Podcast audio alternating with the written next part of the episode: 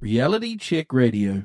Happy Friday, everybody. It's August 25. You are listening to the Up Your Brave show with Natalie Cutler Welsh here on Reality Check Radio.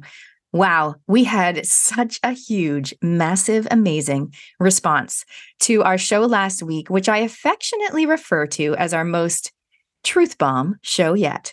Well, that's my most truth bomb show yet. If you listen to some of my co hosts, they're doing it all the time. Um, I was so thrilled. I was a little nervous, I have to say, about um, about that about that show because it's so much of the stuff I believe. I think I was being a little bit more out the gate or more um, unfiltered or whatever than I usually am sometimes, and it was it just felt good. Um, particularly Ross's interview, and I spoke with um, Ross, I spoke with Jeanette, and I spoke with Amber. So we talked about why it's time to stand up, speak out, get off the fence. And Amber also talked about the Great Awakening. So if you missed that episode, don't worry. You can go to the replays page, realitycheck.radio slash replays. And then you simply scroll down, click on Up Your Brave, and it'll pretty much be um, at the bottom of that page. And you can listen to the whole show, the whole three hour show, including music, or you can just click on the individual interviews. And I'm going to read to you in a moment some of the feedback that we got, the amazing feedback that we got from people on that one. Um, so, and later on in the show today, probably at the end, like closer to 12:30, I'm going to be doing a little flashback to my interview with Ross. So for you if you missed it, you can catch a little bit on today's show as well. Now, a few things coming up that I'm sure you're aware of, but I wanted to remind you is the River of Freedom movie is coming out we had the Sound of Freedom just a few days ago, and we've got now the River of Freedom, which is about the convoy, the Freedom Convoy, and the which became the Wellington protest. And that's happening on the 5th of September here in Auckland, but also on the 6th and 7th in other places. Um, I believe it's in Christchurch and Wellington, but if you want it in your area, simply go to your local uh, movie theater and request and see if they can get it happening. It just takes people to stand up and speak out. Also coming up, the NZDSOS, New Zealand Doctors Speaking Out with Science conference is happening on September the 16th. I am proudly sponsoring that, which I'm excited about, but I'm so excited to connect with people in real life. And it's just going to be like a massive, amazing event to connect with people and also, of course, um, increase our learning and our knowledge around what is going on, what has been going on um, in the past few years specifically. So, here's what's coming up on the show today. I'm going to be talking about values and abundance. First, I'm speaking with Dixie Carlton on the V word um, and aligning your core values. Then, I'm chatting with Glenn Thomas from Gold Survival Guide, all about gold and silver and being prepared. Next off, I'm going all the way to the UK. I'm talking to Louisa Havers on the topic of unlocking financial abundance by healing your money blocks. So, as usual, an amazing mix and variety of people with, with wisdom to share. I'm excited for you to hear these interviews. Um, in the meantime, let's share some of this feedback that we got. And please definitely text in. We love it when people text in. So, as you are listening to the show a few times, I'll remind you if you want to text in with your thoughts. That is great. We've got one here from Lindsay. Hi, Natalie. I've just finished listening to the replay of your chat with Ross Campbell. RCR interviews consistently blow me away with the quality of the presentation and the amazing people you bring on to our consciousness. Ross shared some fascinating experiences, and I get what he means about not fitting in. This is my experience for as long as I can remember. Now I understand. Please send Ross a big thank you. I'm sure he will feel the love and gratitude from all of us who resonated with his experiences. RCR is a golden light guiding us through these dark and crazy times. Thank you, Lindsay, for writing in. And I absolutely agree. Um, here's another person writing in to us. Uh, just listening to the actor and mental health, um, the actor about mental health unit and the jab. So that's Ross. I worked in community mental health before being fired for refusing the jab. I have an email from our team leader, and he's still working, who stated to staff to quote unquote get all your clients and take them to the vac center to get the jab, whether you like it or not, unquote. Genocide and criminal. Well, thank you for writing in. It is interesting times, and I've heard that they are apparently there may be a new variant coming. And guys, all I can say is please do not fall for it again. That's my view. I'm just being a little bit more out the gate. Um, please just come back to your discernment. Last week, Amber talked about detecting deception. I think we've had a lot of deception under the guise of health guidance um, in the last few years. Just saying. Okay, back to the messages from our amazing audience. We are very slowly waking up to what's been discussed, but many of our friends and family do not want to get their heads out of the sand. That creates an us and them mentality. These people are hypnotized and can't be woken.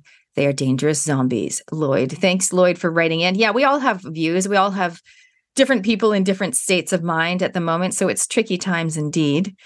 Um, someone here says, "Hi guys, I truly believe COVID was created, created and released to remove Donald Trump by the use of mail-in voting." Cheers, Dave.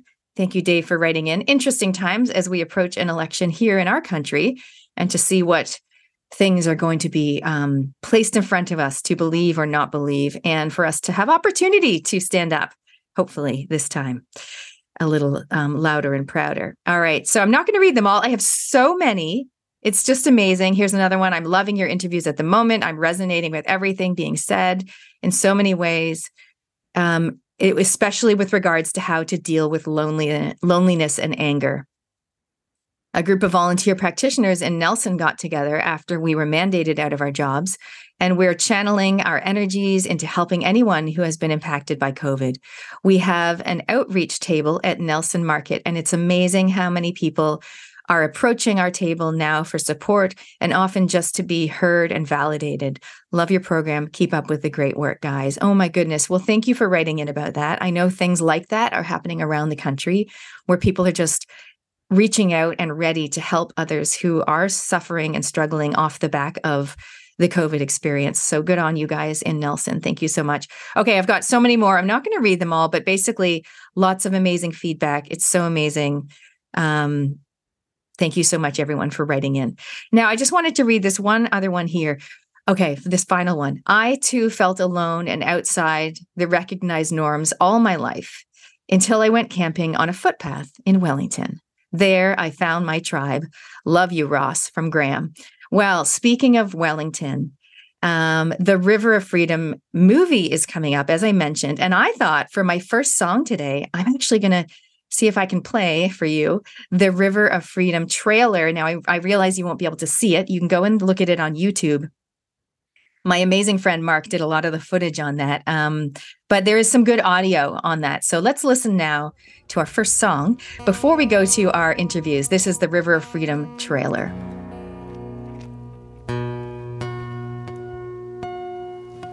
My role in my own heart and the reason why I was there is that I needed to speak the truth. I had to educate myself. Personally, I'm pro vaccination, but having to sack people because they don't take a vaccination is, in my book, just immoral. Like a river that is flowing, where you know. This is the world that we're in now you better toe the line. But we wouldn't. No, I need to do this. I, I feel so strongly about it. But I'm proud of what I did and what I fought for.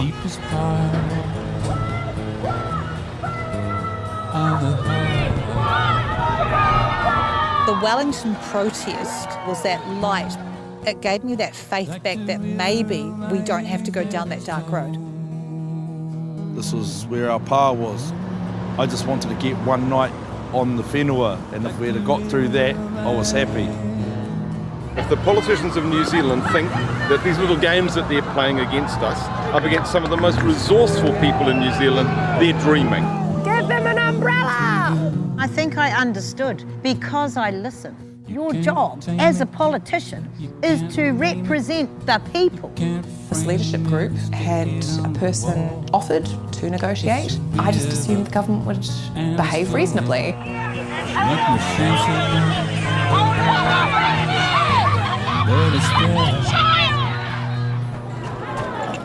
If democracy is a conversation and politicians don't want to have the conversation, what are we all doing here? Be calm, everyone. Peace and love. How can you be an anti-vaxxer when you had a vaccine? You know, like you did it, right? You're not an anti-vaxxer, you're an injured person. We'd already been bullied out of everything else. I didn't have anything else to lose. Made me cry every day they didn't come. Where's your money?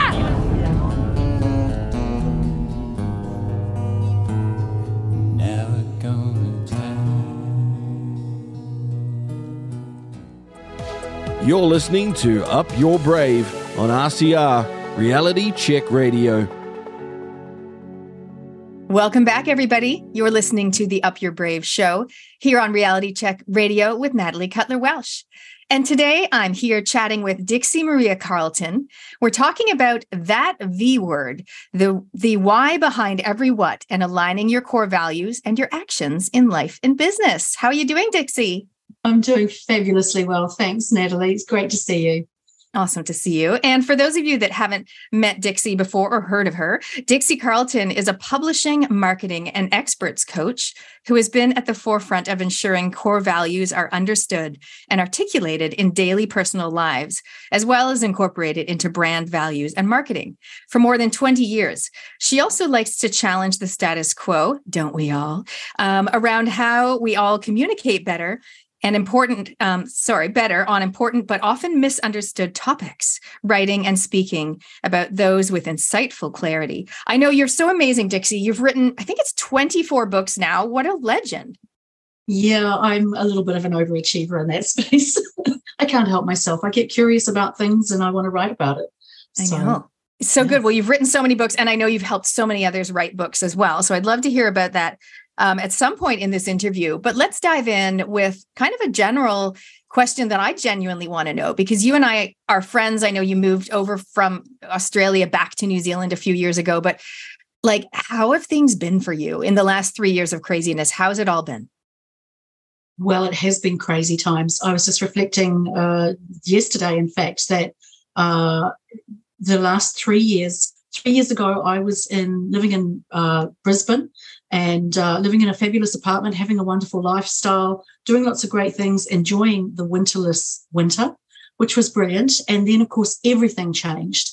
And as we all know, the world changed, everything tilted on its axis, and that other V word became a big issue. And so my partner and I decided to relocate back to New Zealand. We're both Kiwis, we've been here for years. Um, but after 10 years away, it was time to come home. So we had to navigate the uh, the whole issue of getting home and how that uh, um, transpired, uh, going through the lockdowns, going through the relocation issues with vaccination issues in play, uh, discovering I was allergic to the vaccination, which was also quite helpful in some ways. And so then uh, relocated back to, to New Zealand Went and spent a year up north, re, uh, mostly because I wanted to research a new book that I'm writing about an ancestor of mine who is an incredible, interesting lady. And so I've been doing that and then relocated back to Hamilton at the start of this year so I could really focus on my business and more writing.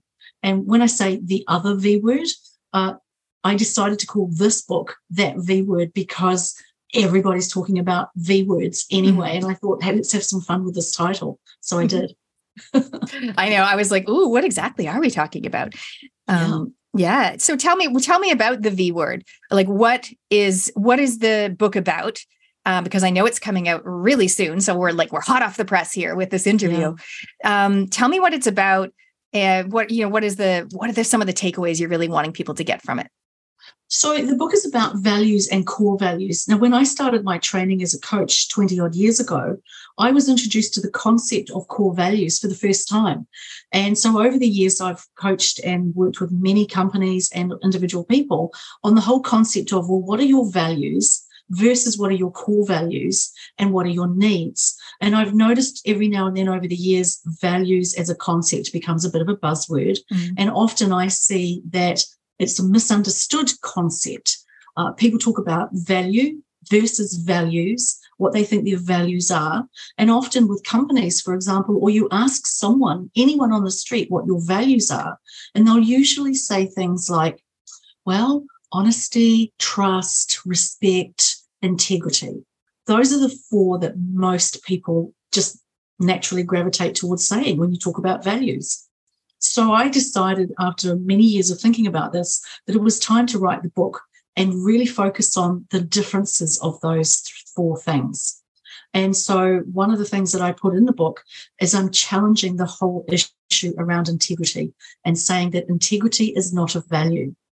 And so, what I've tried to do with this book, which from the feedback and the reviews so far, I seem to have nailed it, is really help people to understand the process of how do you identify what your values and your core values are. The fact that your core values won't necessarily change throughout your life. Your other values may come into play at various times, but there are a set of core values that are your drivers, the reason why you make decisions.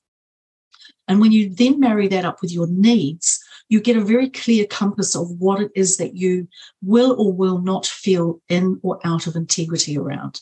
So, integrity really is an issue of is this sitting well with me? Does this feel right? Does this align with what my needs and my values are? And do I have a set of core values that are the critical three to five things that make me function the way I do? And what are the other values that I might say, well, you know, this is a value of mine? It's interesting because you know how people do you feel that some people just say those buzzword ones that you mentioned? Because those are the ones that come to mind and they sound good. And they yeah. sound like right you know like not righteous. They sound like a virtuous good person. Yes. but i mean sometimes it's like but are those actually yours or is that just that those the yeah so uh, when you work through this with people how do they do you give them like a list of 20 and they highlight the ones that resonate or how does it work so I've got this whole amazing exercise in the book that I've been working with people and companies and individuals with for years now, and I've refined it and, and, and developed it over the years. So what I've done in the book is I've put this exercise where essentially you've got maybe a hundred values to just go through and have a look at and say, well, which ones resonate with me? Select those. Let's get them down to a specific number, and then let's pitch them against each other to really understand how yours work for you. And my whole take on respect and trust and honesty, etc., is that those should be a given.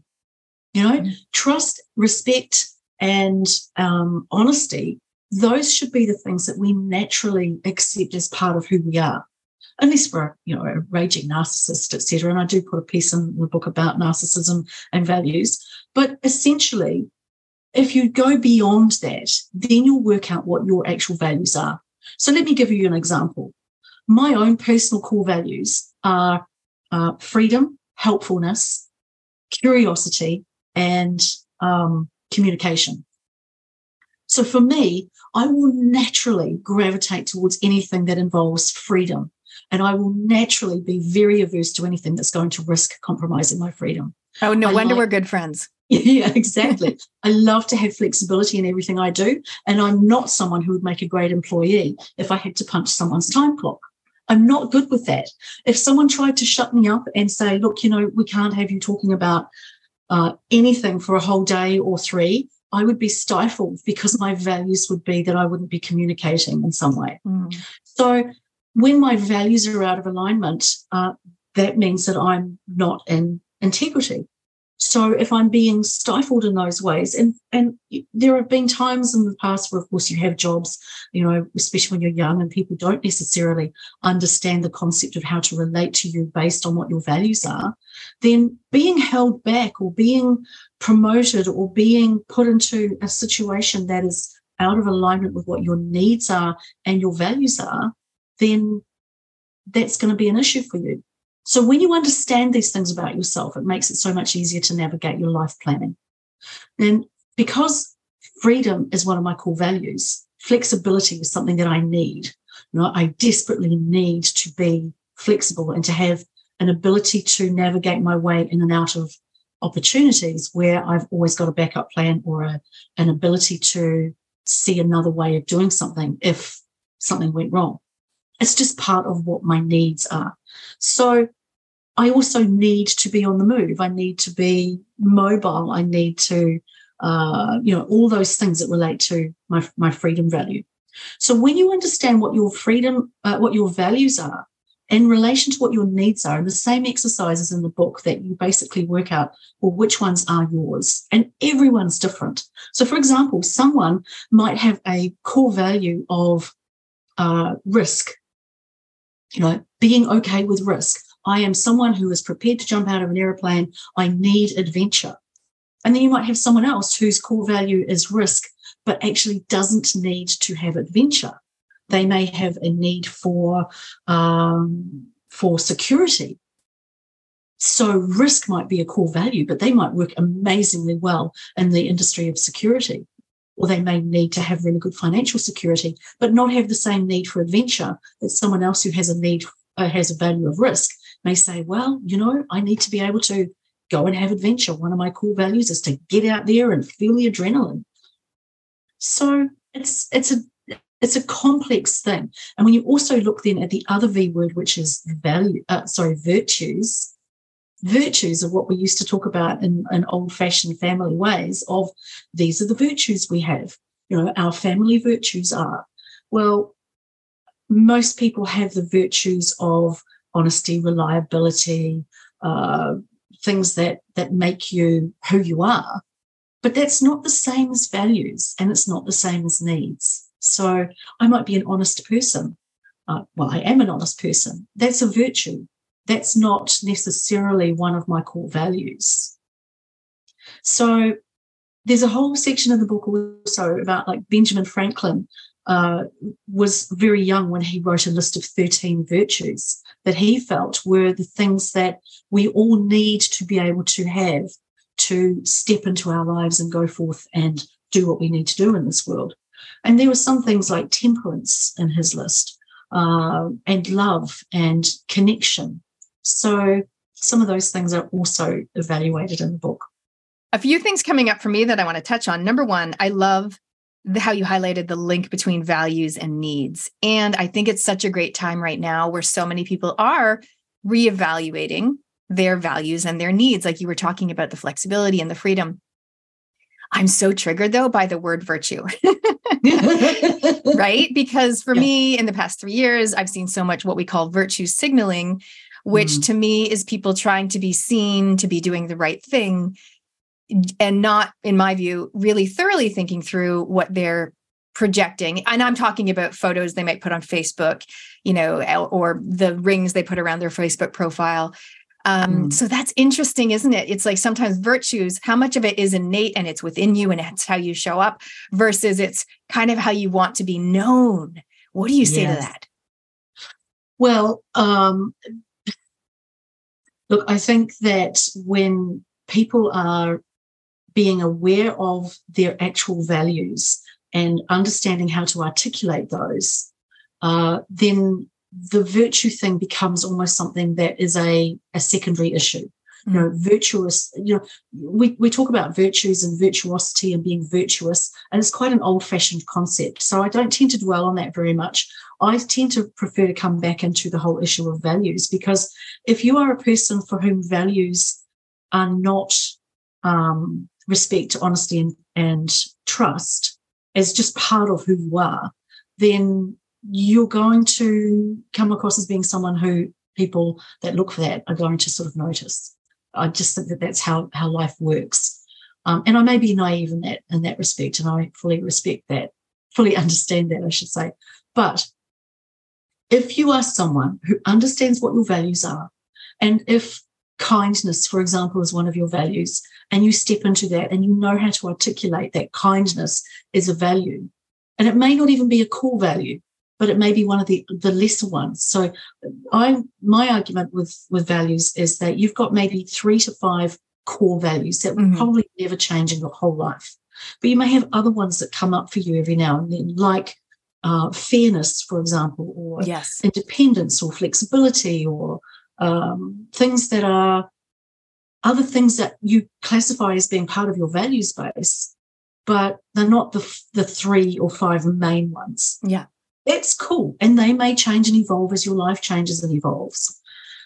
But you need to know how to articulate what your values are. So let's say, let's talk about curiosity. Uh, if if curiosity is a value for you, well, how do you live that?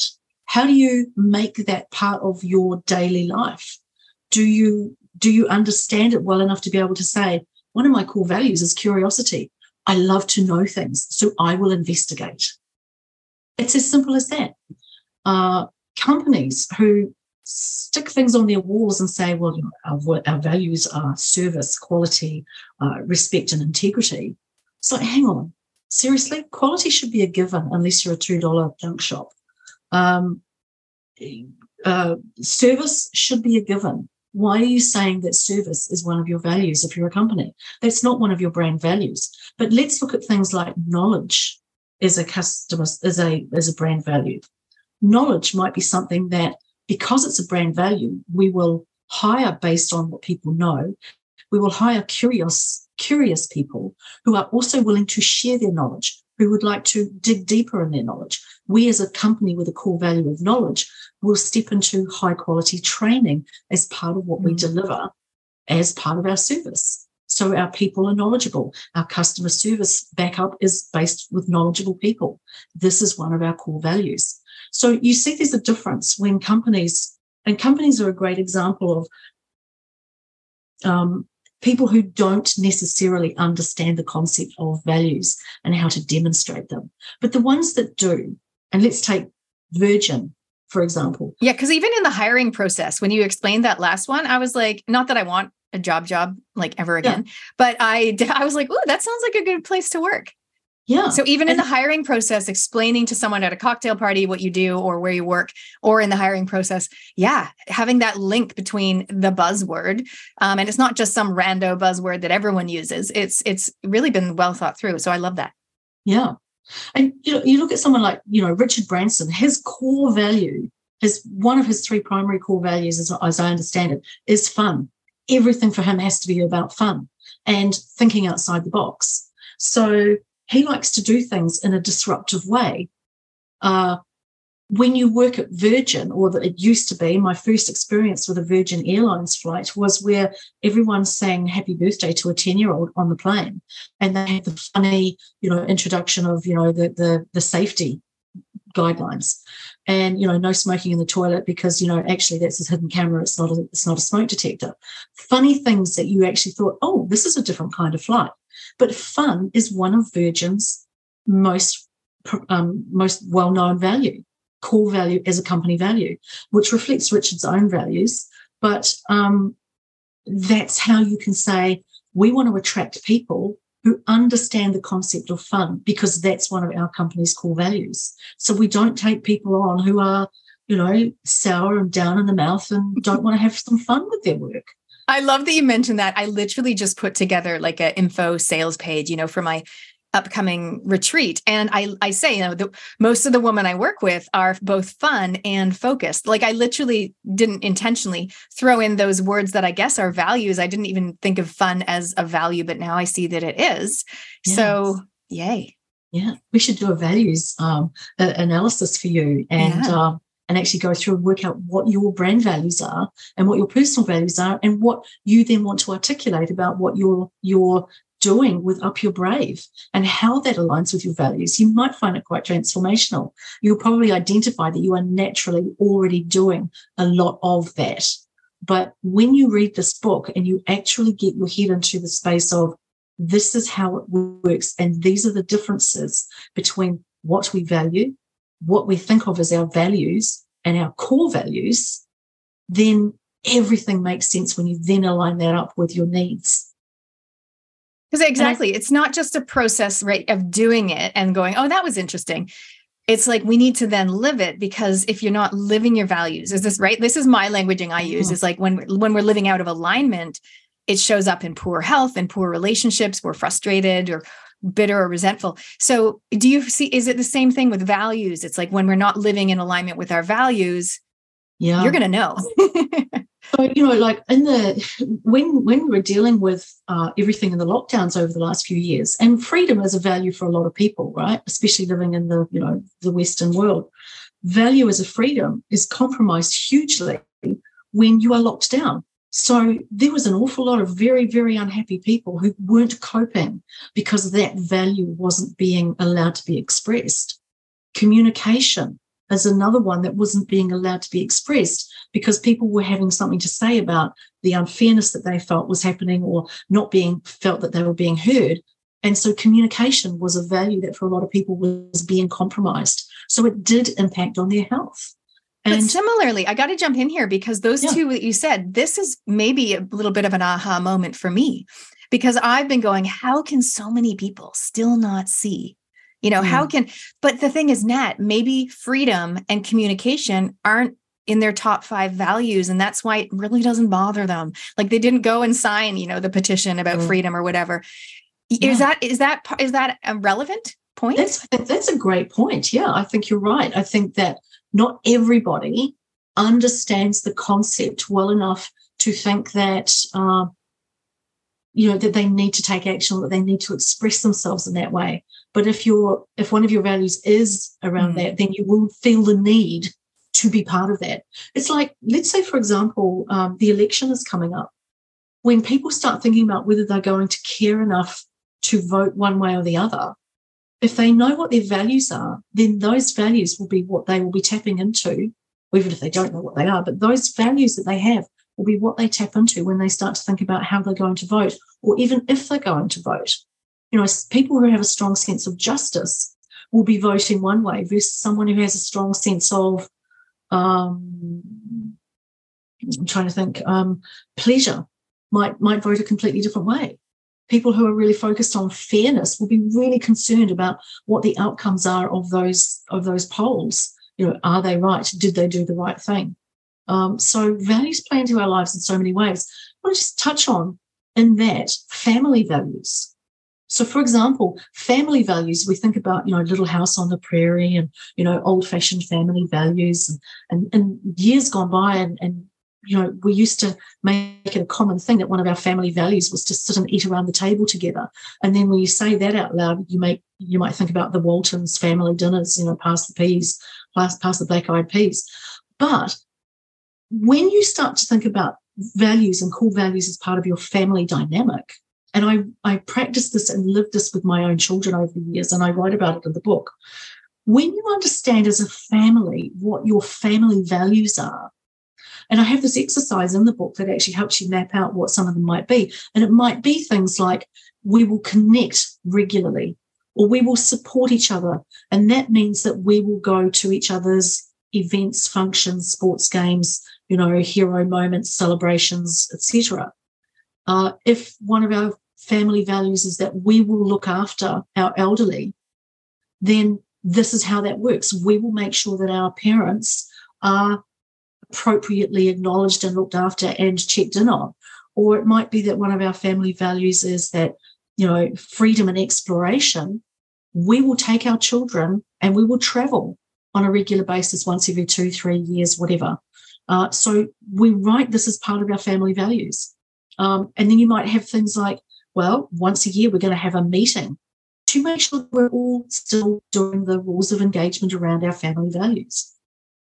I asked my own children when I was writing this book what they thought about the whole concept of values in their growing up and what they what they remembered as being values. And I mean, they're both adults now with wives and children of their own. And they both came back and they said fairness and um, independence were the core values that they remember bringing uh, being being brought up with. Now, fairness meant that we all had this attitude of, well, that's not fair, if you're going to treat your brother like that, that's not fair. If you're going to, you know, lose something that I've worked hard to buy for you, that's not fair. So that's why you're going to look after your stuff. Uh, you're going to respect, you know, your brother's space in his room or whatever, because that's part of being fair, because you wouldn't want him to be in your room or in your space. It's fair for us to go and support each other. Same with independence. And they've both grown up and traveled the world and, and, you know, been incredibly fiercely independent throughout their whole lives. But they remember that that was one of the values we had as a family, as a set of family values growing up. And they still live those. And, and it was great and easy to bring up children based on the fact that we understood the concept of the family values. these were the house rules. There weren't many, but they all came back to that. And, you know, when you're talking about family values, how do you then live them? It doesn't have to be more than two or three of them, but what are the rules for your family based on your family values? So it, it reminds it's so valuable to do. And I guess it's the kind of thing that people might go, Oh, that sounds like a good idea. But actually mm. having that family meeting, like you said, and sitting around and it's a collaborative effort. It's not like the parents going, these, these are the values, and this is I think mm. I would imagine it would be collaborative. Yeah. It reminds me when um, my husband and I used to work at Outward Bound, and we'd have the students come in, and you make like a contract, right? You do this. We do this in team building as well in the corporate space, and you'd make like a, a contract so with the, the values or whatever that everyone's kind of agreeing to. I think it's a really important thing to do when you've got groups of people, be they whether they're staff members or family. Have you seen some real shifts in the work that you've done, um, creating these kind of um, values agreements, I suppose, with let's say staff members? Yes, definitely. Um, you know, if if the if the company understands what the values are. So there was a, an IT company that I consulted to for a long time, a few years ago, and we went through this entire process of identifying what their values were and how they were going to articulate those. So it made a difference to their hiring. It made a difference to how they structured their entire training um, initiatives uh, it meant that their because they were an IT company, it meant that their whole concept of how do we deal with the knowledge that we share. In fact, one of their values was knowledge, which is why I used that example before. How do we make sure that the knowledge that is being shared throughout the entire company is actually given, you know, credence and and made a priority from not only the help desk people, but all the way through to those who are doing the research and sharing it so the knowledge was one thing, but sharing it was another part. So it meant that the entire company had a process of one, helpfulness was one of their values, knowledge was another one. And so how did they make that come alive in their company? It went right through from everything they did from the, the minute someone was hired to when they were uh, inducted into the company, when they when they started, the uh, assigning of a buddy to be helpful for someone settling in for the first time, for the first week or so, um, to make sure that they understood the values of the company as well. Um, and then again, how they how they did the whole process of developing the training and the development of the company as a strong knowledge based company.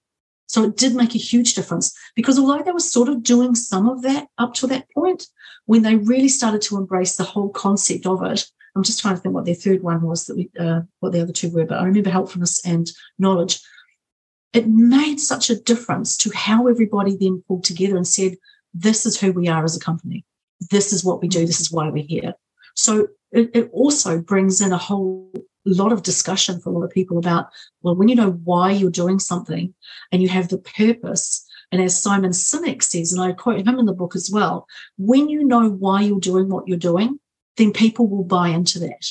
But you can't know what your why is unless you know what the values are behind why you're doing anything. And the thing is with values is that a lot of people talk about, oh, you know, our values this and our values that, and we know what our values are. But in actual fact, not many people sit there and help people identify how to understand this stuff and take them through a process of this is how you identify them. This is how you live them. This is how you articulate them so that they matter as part of your why or your purpose. That phrase so that you said, the yeah. phrase that you said, um, how do you make them come alive? Mm-hmm. I think mm. is so that's great because it really it's like, okay, yeah, these are the these are the buzzwords, these are the values. We've got them written down in our policies or on our wall. But how do you make them come alive? Not not just now and then, but like every day in the company. And I think that can get the staff members on board. Brilliant. Yeah. Yeah. You know, you, if you've got a, a, a, thing for um, helpfulness, no, let's let's say fun. If fun and caring is part of your values as a company, then why not make it that uh, you know you deliberately create fun days or fun events, and that you make sure that people understand why you're doing these incredibly funny, interesting Valentine's note giving, mystery note giving things as part of your company, you know, fund value on a you know, once a year, or um, you know, for all the single people, but for all the, uh, everybody else, just to say, hey, you know, you feel valued, you feel feel nurtured here, and we're going to have some fun with this. Um, you know, the same with how you might might celebrate Christmas or um, Halloween or any other thing, or how you do birthdays within the company for each other or as teams. If you bring in the values, then it actually explodes the whole concept and makes it so easy to enjoy the work that you do as well. And that's another thing that, um, well, I haven't really gone into this a lot in the book, but if you are working in a place where your values are aligned with the company, then you're going to enjoy your work more. So mm-hmm. from a from an employer's point of view, if your values are well articulated and you've employed people based on a great fit of values, then you have the ability to ensure that those people are loving their work. They are therefore more productive. Those people are going to feel more like they fit. They will feel that sense of family and familiarity because those values are being understood and articulated on an everyday basis. So you're going to have better, better uh, productivity, better retention of staff, easier to find great people who fit really well with your company. And I think even take that to relationships. You know, um, I'm I'm single for the, for the last few times that I've dated anyone on a serious basis. I've made them go through the values and needs exercise, and it's made a difference to whether or not we're aligned with uh, with something that that is workable as a relationship. If you've got a complete misalignment of values, then you're going to know straight away. It's also a great way of identifying who is um, someone you should best avoid. Yeah. So helpful. So helpful. Hey, I would love to ask you a little bit more about the books. Like, um, so why is this book part of your the Taboo Conversations series? Yes, it is. Uh, I decided to make it that because last, or about five years ago, I wrote a book called That Sex Book, which was all about uh, the conversations that we need to have more often in order to uh, understand sex and sexuality, especially in our mid years. Um, conversations we have with our kids, conversations we have with our parents, and when we're in our fifties, you know, everything shifts around sex and sexuality for a lot of people. And you know, I like to say there are two kinds of people in this world: those who think sex is important at any age, and everybody else. And so, for people who think that sex is still an important thing to be talking about in midlife and beyond, um, with you know, across generational, then this was a great book to have a lot of fun with. So it also dealt with dating and, um, you know, midlife picking up or creating or recreating or rejuvenating old career, uh, old relationships as well. But I called it part of the taboo conversations because it was one of those uh, things that it was quite clear quite quickly that not everybody likes to talk about sex and sexuality. That's fine. But I called that V word um, I've put that into the series because I'd like to do more books about things that we don't talk about easily or well. And I think when we're talking about values, and of course, there's all this whole thing going on in the world at the moment about don't say the V word, which is all about vaccinations. Um, the the concept of having these deep level conversations about values is something that not everybody wants to do. Not everybody wants to understand it. Not everybody sees the need to understand it. And so, because I feel really strongly that if we did, and if we did have those conversations, uh, then life would be better for, for us on so many levels across the board. Then why not add it into this, this series? So the next series will be probably based around either death or grief. Again, conversations we don't commonly like to have yeah we'll have we'll have to have you back on when you do that one. It's interesting because there's values um, and what we've had a lot of issues in the past few years with friendships and relationships with differences in opinions on things. But mm-hmm. so maybe it's like let's change gear let's change the conversation to like values and maybe that can help bring people back together. Yeah that's a really good point. I like that. Yeah. Because you know there's there's only so much exhaustion you can apply to certain topics before it starts to feel like you need to shift them. Exactly. Hey, I'm going to change the order of my last four questions because I'd love to ask you how can people get the book if they're keen to go? They go, okay, I've heard of values. I did it like 10 years ago. I did something about values, but I'm, I'm keen to revisit. How can they get their hands on your book? Okay, so essentially, look it up on Amazon. It's Mm-hmm. all over Amazon at the moment, which is great and doing very well there. Thank you very much to everyone who's already purchased or pre-purchased the the uh, the pre-orders. Um, but also, you can go to dixiecarlton.com and forward slash books or Dixie's nonfiction books, and you'll see everything in there about not only the V word that V word book, um, but also it'll take you straight to a page that specifically has things like um, preview sample um, chapter, um, a lot more about it, some of what people are saying about the book as well. And so, yeah, dixiecarlton.com, and you'll see a tab there for books. Amazing. I'm going to spell it for everybody. D I X I E Carlton, C A R L T O N Yes, dot com. Um, is it paperback and ebook or just ebook? paperback ebook uh, it will be available in bookstores if you go into bookstores from next week you'll be able to Great. from this book from this week as well um, you you'll probably if you the thing with bookstores and i work in the publishing industry so i i know that this is a, a challenge for most people anytime you go into a bookstore if you can't find the book you want go up to the counter and ask them to order it for you because there is a worldwide process of them being able to order a book in for you and every bookstore can't carry every book in Yeah. the world uh, so that's something that people need to know about. Great idea. Okay, so march on in and they can ask for that V word by Dixie Carlton. Okay, so I'm going to ask you my four questions. We're three left. Um, what is one thing you've done in the last year where you truly upped your brave? Um, I a uh, couple of things. One was I decided to uh, bring it into a relationship that I was in that had been very successful and very enjoyable for five years, but uh, had reached its natural conclusion, and it was a values issue that actually brought that to an end.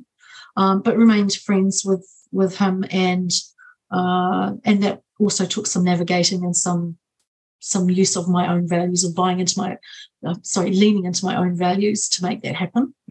Um, and the other thing was was that I um, reconsidered how I want to live as a digital nomad, and so I'm taking some big steps towards that over the next well, over the last year and going forward, so that I can work more often from anywhere and travel more.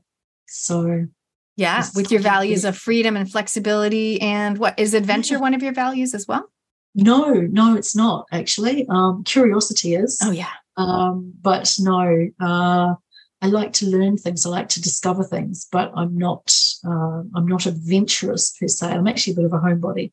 So, leaning into being more flexible about my living arrangements, where and how I live, uh, is something that I've, I've really, you know, like I've decided not to rebuy a house or rent, and maybe even put everything into storage for a year or so and just travel, and knowing that I can work from anywhere, which is great.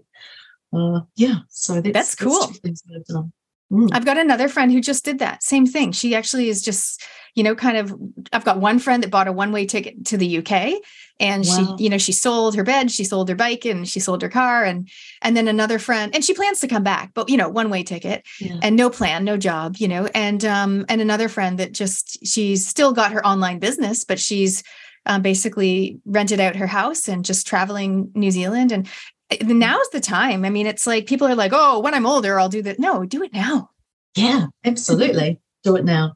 Um, you know, one of the things that uh, I've been working on quite solidly for the last few years is that because I work with other authors and I develop them as as an experts coach or as a publishing coach, I am able to work from anywhere. So my business has now just taken on a slightly different uh, operational function of being able to um, 99% of what I do is, is on Zoom or uh, as long as I've got a computer, a laptop and an internet, I can, Yeah. you know, service and, and, and do what I need to do for my clients and their books and their, their speaking and things that they do.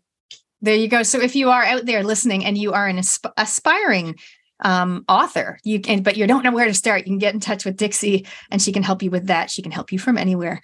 What is something on your bucket list, something you'd love to do, be, or experience in your lifetime that we can possibly help you with? Um, well, I would love to be uh, on a red carpet one day. Um, I'd love to go and have a red carpet experience. So if anyone's, you know, uh, knows that you know someone fabulous needs a hot date uh, for a red carpet experience, please let me know. Um, or uh, so I'm working on a couple of books that might actually kind of help get there one day. But uh, the other thing I really want to do is to go and live in Europe for a year at some point. That's kind of on my bucket list. But I'm very, very blessed in that because my life has kind of taken the twists and turns that it has, I am able to look back on all of my previous bucket list items and know that I've ticked off at least 70, maybe 80% of those over the years. So I know that I'm good at making things happen. So, red carpet, it's got my name on it sometime. And one day you'll find me living in Rome for a year, I'm sure. Love it. Name it and claim it. It's amazing. Okay, so the next one I normally say, what's coming up and how can we connect with you? We know your website, but what is coming up for you in the next few months? Um, and is there anywhere else we should look for you, like LinkedIn or Instagram or anything? Definitely LinkedIn. I'm I'm a big fan of LinkedIn, um, and I think all authors need to be on LinkedIn. So find me on LinkedIn and um, please reach out anytime. The other thing is that that's coming up for me is I'm heading off to the Frankfurt Book Fair next month. Uh, it's actually in October, but I'm leaving for Europe in September uh, because I like to go over to the Frankfurt Book Fair, which I've, I've been to a couple of times before, and I take uh, I represent some of my authors' books over there, Amazing. and it's always a very big, exciting thing. So mm-hmm. one of the things that I'm also hoping is on my bucket list is to actually strike it great with a major bestseller or a book that uh, might not even be my own, but a book that uh, that I've worked with or, or been part of developing um, that gets into a movie scenario. And I'm kind of been close a couple of times. So those are the kind of places where that sort of thing starts to really unfold. But the Frankfurt Book Fair is enormous. Um, and so the biggest event of, of, its kind in the year with publishers from everywhere. So Oh my gosh, do if you can do some Facebook lives or something while you're there for us. Actually, that's a really good idea. I will probably do that. Yeah. Dixie Carlton here reporting from the Frankfurt Book Fair. yeah. But, you know, um, if anyone wants to connect with me, find me on my website. There's so much information there about what I do, how I do it. And, um, you know, I, I love to connect with people who have read my books and, uh, you know, wanting to give feedback. But the other thing, too, is that if you grab my book at the moment until the end of this month, if you buy my book, and you download some of the free resources because in the book there are these exercises but if you want to do the full size pages etc rather than write in your book then go and grab the the resource pack and then you can actually access the option to sign up for one of a limited number of free coaching sessions. Okay. But i will take you through what to do next after you've identified what your values and needs are. And i would like to make that part of an ongoing 12 month case study that I will then write about in the um, a, amended version or updated version of the book next year. Ooh, so, that sounds exciting. So how do they do that? They go to dixiecarlton.com? They buy the book first, and Got then it. from the book they uh, they can download the resources, find the find their way to the right page, download the resources, and they can get a two hundred and fifty dollar uh, quality level coaching session with me free, but it is limited to a certain number of people. And uh, there is a certain amount of selection that will go into that because they do need to be willing to allow me to do a case study write up on on what's changed for them. Yeah. So the book will be updated in a year's time uh, with some case study information in it. Very cool. Amazing. All right. Hey, before we wrap things up, is there anything else that you'd love to share with our audience today, either talking about that V word or any other message you've got to share? Um, no, actually. Thank you so much, Natalie. I mean, I love Up Your Brave. I think it's an incredible program that you do. And um, I love the way women in particular are starting to find how to lean into ourselves and, and trust ourselves more. And so, you know, just want to acknowledge you for the work that you're doing and and how you are making it so much easier for so many of us to to up our brave and trust our ability to be brave. So just want to say kudos to you. Thank you. Oh, thank you very much. That's very lovely of you. And um, I'm excited for the impact that you're you've had so much impact already and that you're having more with this new book. So congratulations. We've been talking to Dixie, Maria, Carlton, and on the topic of that V word. Thanks, Dixie. Thanks, Natalie. You're listening to Up Your Brave on RCR Reality Check Radio. Well, I hope you enjoyed that interview with Dixie Carlton. We were talking all about values. In this interview, we mentioned the link between values and needs. We talked about family values um, and looking after our elderly, supporting each other in activities, and basically coming back to what is it all about and how and, and knowing that there's freedom to align to your core values in your job in your life in your business etc in your relationships um, thank you so much dixie. Amazing. You guys can follow dixie. You can um, go and she's she's amazing with her book. Um, you can go and have a look at that dixiecarlton.com and she's also very prominent on linkedin so you can look her up dixie with a d-i-x-i-e carlton.com Check out our brand new RCR Foundation Members Club. Go to www.realitycheck.radio slash members and join now. Welcome back, everybody. You're listening to the Up Your Brave show with Natalie Cutler Welsh here on Reality Check Radio. Our next guest is Glenn Thomas. He is co founder of the Gold Survival Guide. He's also father of one and avid body surfer. We're going to be talking today about gold, silver, and much, much more. Welcome to the show, Glenn. Yeah, hey, Natalie, thanks a lot for having me. Much appreciated. Uh, yeah, for getting me along. Well, it's awesome to have you on the show. And I know you did an interview um, a couple months back with one of my co-hosts, Paul. So that it, that's awesome. And it's so good to have you back to be talking about gold and silver. I can't wait. Uh, before we dive in, though, can you give our listeners a little bit of backstory? How did you get into this area?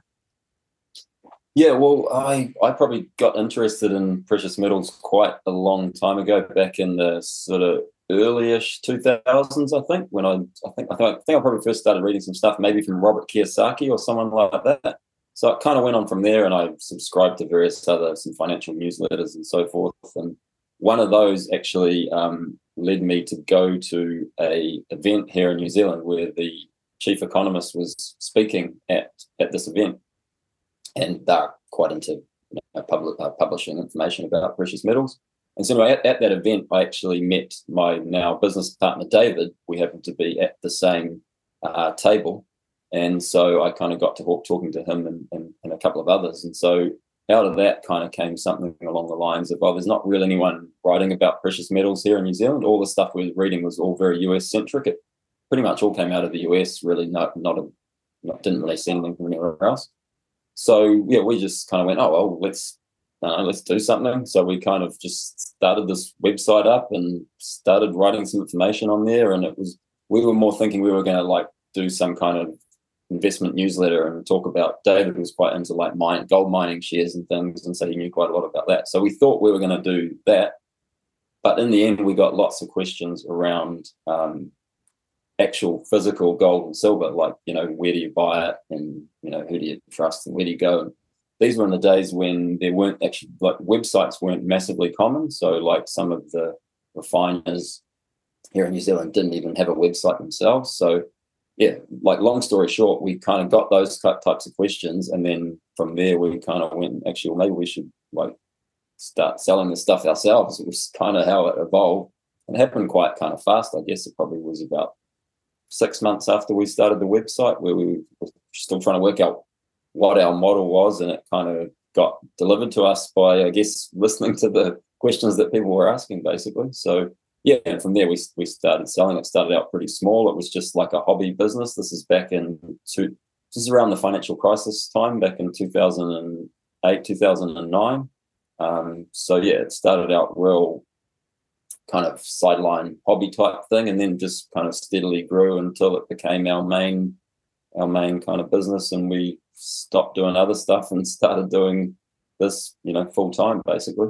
Um, so yeah, so it kind of went from servicing like a just a, a, handful of people to like you know growing quite a lot, and yeah, now we've got clients. We're still mostly in New Zealand, but we've got clients um, in the US and you know Australia, some UK, you know, kind of a bit of everywhere really. So um, yeah, that's like the I don't know how long that was. One minute backstory of mm-hmm. kind of how like Gold Survival Guide kind of arose, and that's probably why that's sort of how we got our name. It all sort of sounds like a bit apocalyptical, like you know we're expecting the end of the world sort of thing with the whole survival thing, but it was more around like a you know a survival guide of how to understand precious metals because it's kind of a confusing topic for people that are new to it. So that was how the name actually arose, even though it's maybe a bit of a double play on words kind of thing, and that it you know it, it potentially could be about survival if things got really bad.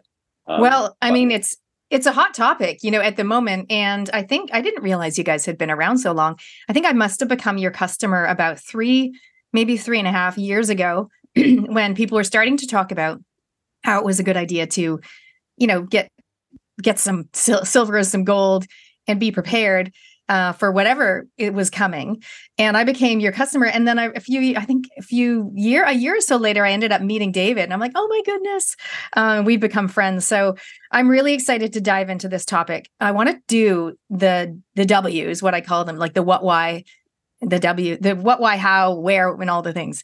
So, what I guess it's like, why would someone buy silver and gold compared to traditional methods of, you know, financial opportunities and investments, which would be like having, you know, stocks and bonds and shares and money in the bank in a long term um, account. So, what is it all about? Like, why would someone do it? Yeah, I mean, I guess everybody's got different reasons as to why they might do it. I think maybe they might not say this out loud, but probably one of the main reasons I think myself, in terms of the why, is what makes gold and silver different from basically all other financial assets is that gold and silver have no counterparty risk, which sounds kind of complicated, but I mean, it's actually not.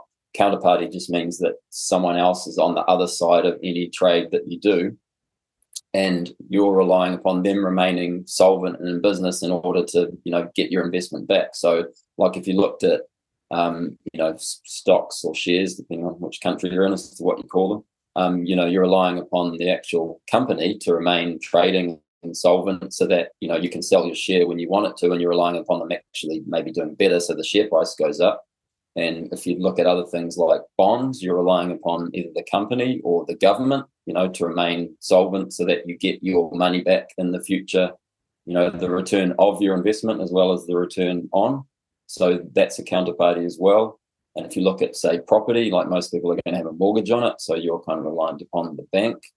Then talking about banks, I guess, is another good point. If you're talking about cash in the bank, you're actually um, your cash in the bank is the, is the bank's liability. So you're relying upon the bank actually remaining solvent and being able to um, return your money to you when you say, you know, knock knock, I want my however many dollars back. Um, so yeah, and and I guess that is kind of a key difference here in New Zealand. That's likely to change in the next couple of years. There's been some legislation um, you know, a, a, bill that's sort of been recently passed. But here in New Zealand, we don't actually have any um, bank deposit guarantees, or you know, like like sometimes it's called deposit insurance. But basically, if a bank fails, in most other countries, say in the US or Australia, there's like a hundred thousand or two hundred thousand dollars that is guaranteed of your money currency. I should really say, not money, because I don't call cash money. I call it currency.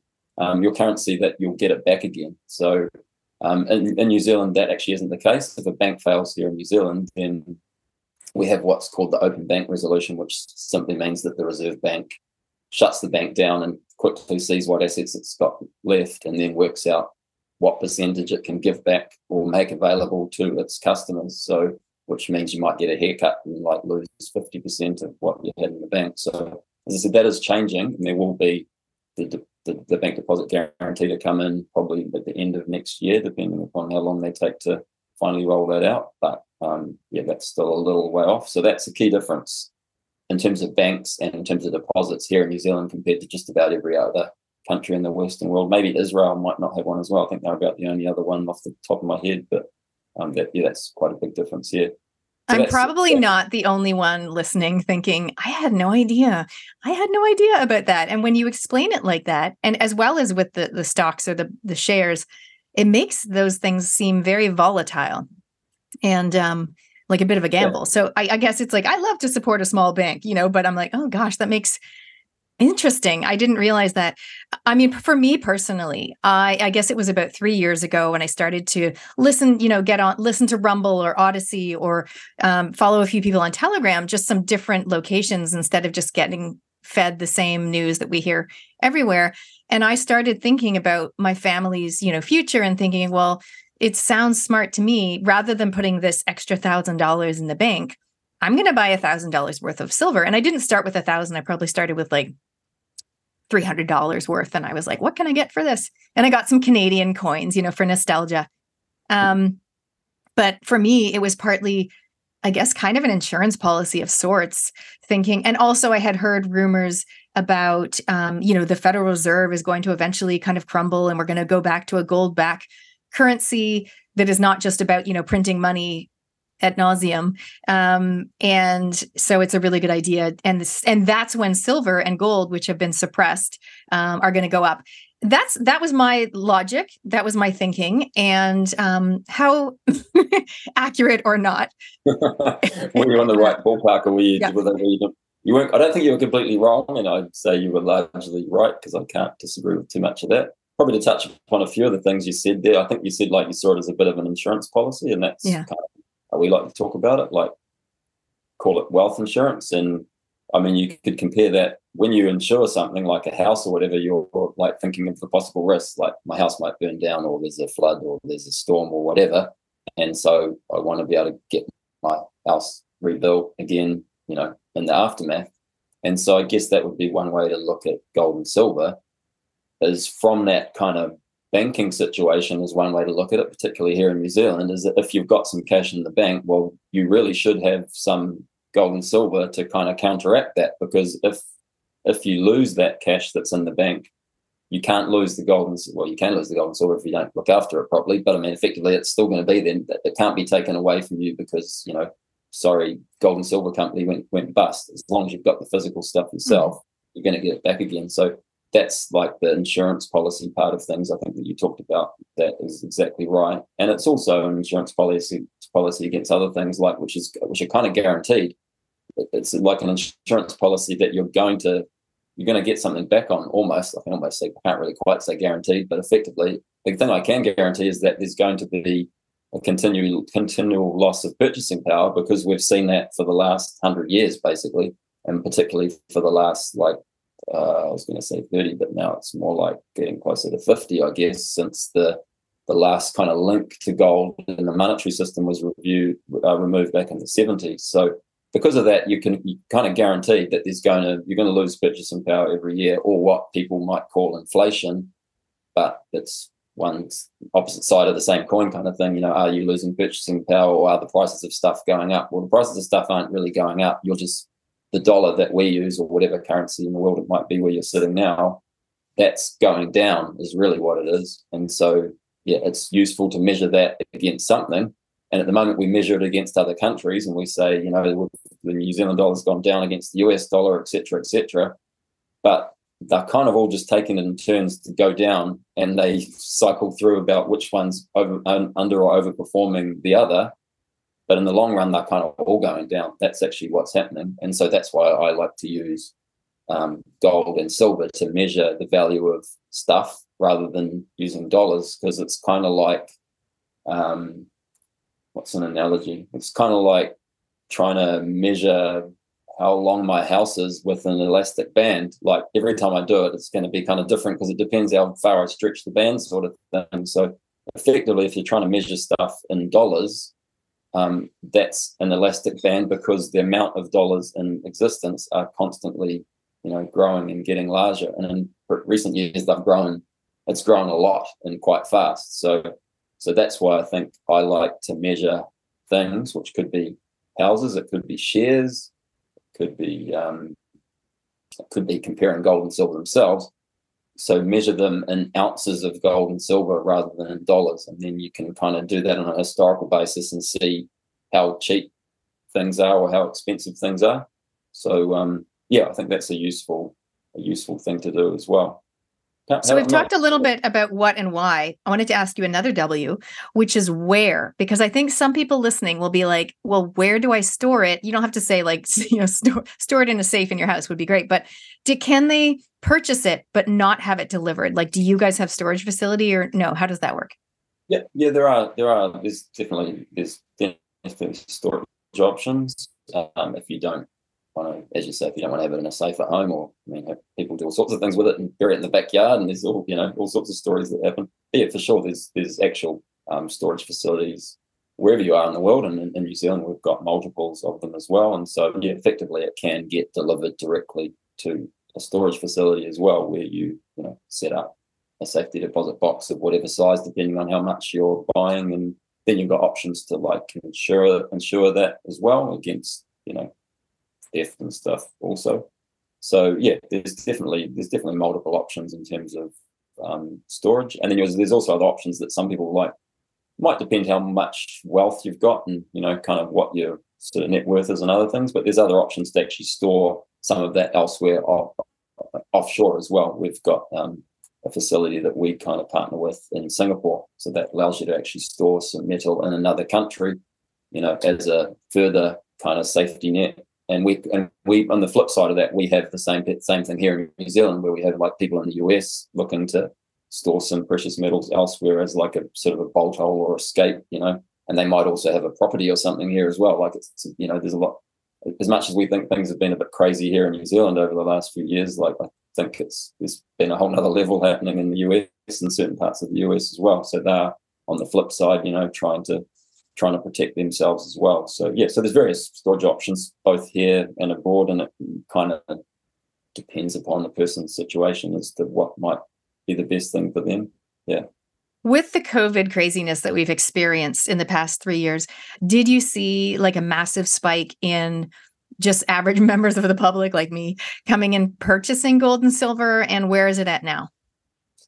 yeah, we definitely we saw various um, spikes. We saw like probably the biggest spike was in uh, when it was soon after all the real craziness happened. Must have been in 2020 in about June, I'd say off the top of my head. Um, and like other things, like the share market had crashed, and you know other stuff like that had happened, and so it really got crazy, crazy busy there for like a period of time, and then that kind of calmed down to being not crazy busy, but being really solidly busy. And it's been like that, you know, for the last number of years.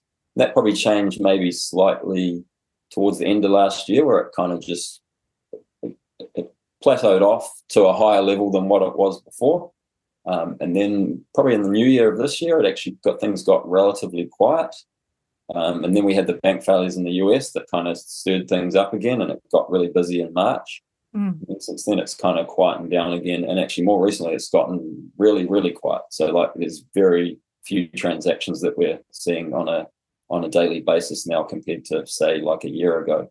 Um, so yeah, that's kind of interesting from a um, uh, like from a, it's it's useful for us. We can kind of use it as almost like a gauge of where the price may go from what we've seen historically. So when the demand actually gets really low on a, from a retail perspective in terms of people actually buying, that often seems to happen at kind of turning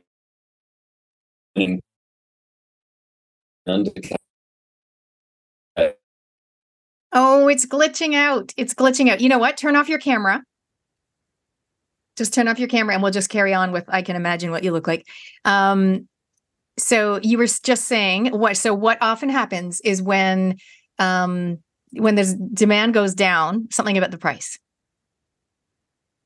Yeah, so when when demand actually um, is lower from a retail perspective, that's often when there's kind of turning points happen in the in the price. So that's often when the price will actually start to to to head back up again, um, or at least it, sort of shows that it's bottomed out. And so, I mean, I don't I don't know anything for sure, but I think there's a reasonable chance that the the price is kind of getting you know it's it's it's if it hasn't reached the bottom, it's very close just because there's actually very little demand. And when people people seem to like buying you know stuff like TVs and everything else on sale, but when it comes to investments, people seem to like buying things when the price has gone up. So we often see demand actually increase as the price is higher, which is you know kind of the opposite time to when you should ideally be be buying. So um, yeah, that's that's at the moment it's it's it's definitely quieter in terms of demand, and so I think that likely means that you know we're probably at a good time to be buying. You know, kind of counterintuitively to what most people actually do. Okay, so and just to remind our listeners, so this is a very current interview. So right now we're interviewing. It's the 22nd of August. So you'll be listening to this. I'm going to publish it this week, so you guys will be listening to it um, on Friday this week. So everything Glenn is saying, what I'm trying to get from my audience is the most up to date current info for them if they feel like they want to get gold or silver, or maybe they don't. But it's just good to have a little think about. I mean, I said to my parents probably a year ago, like, you guys should really think about getting some gold and silver.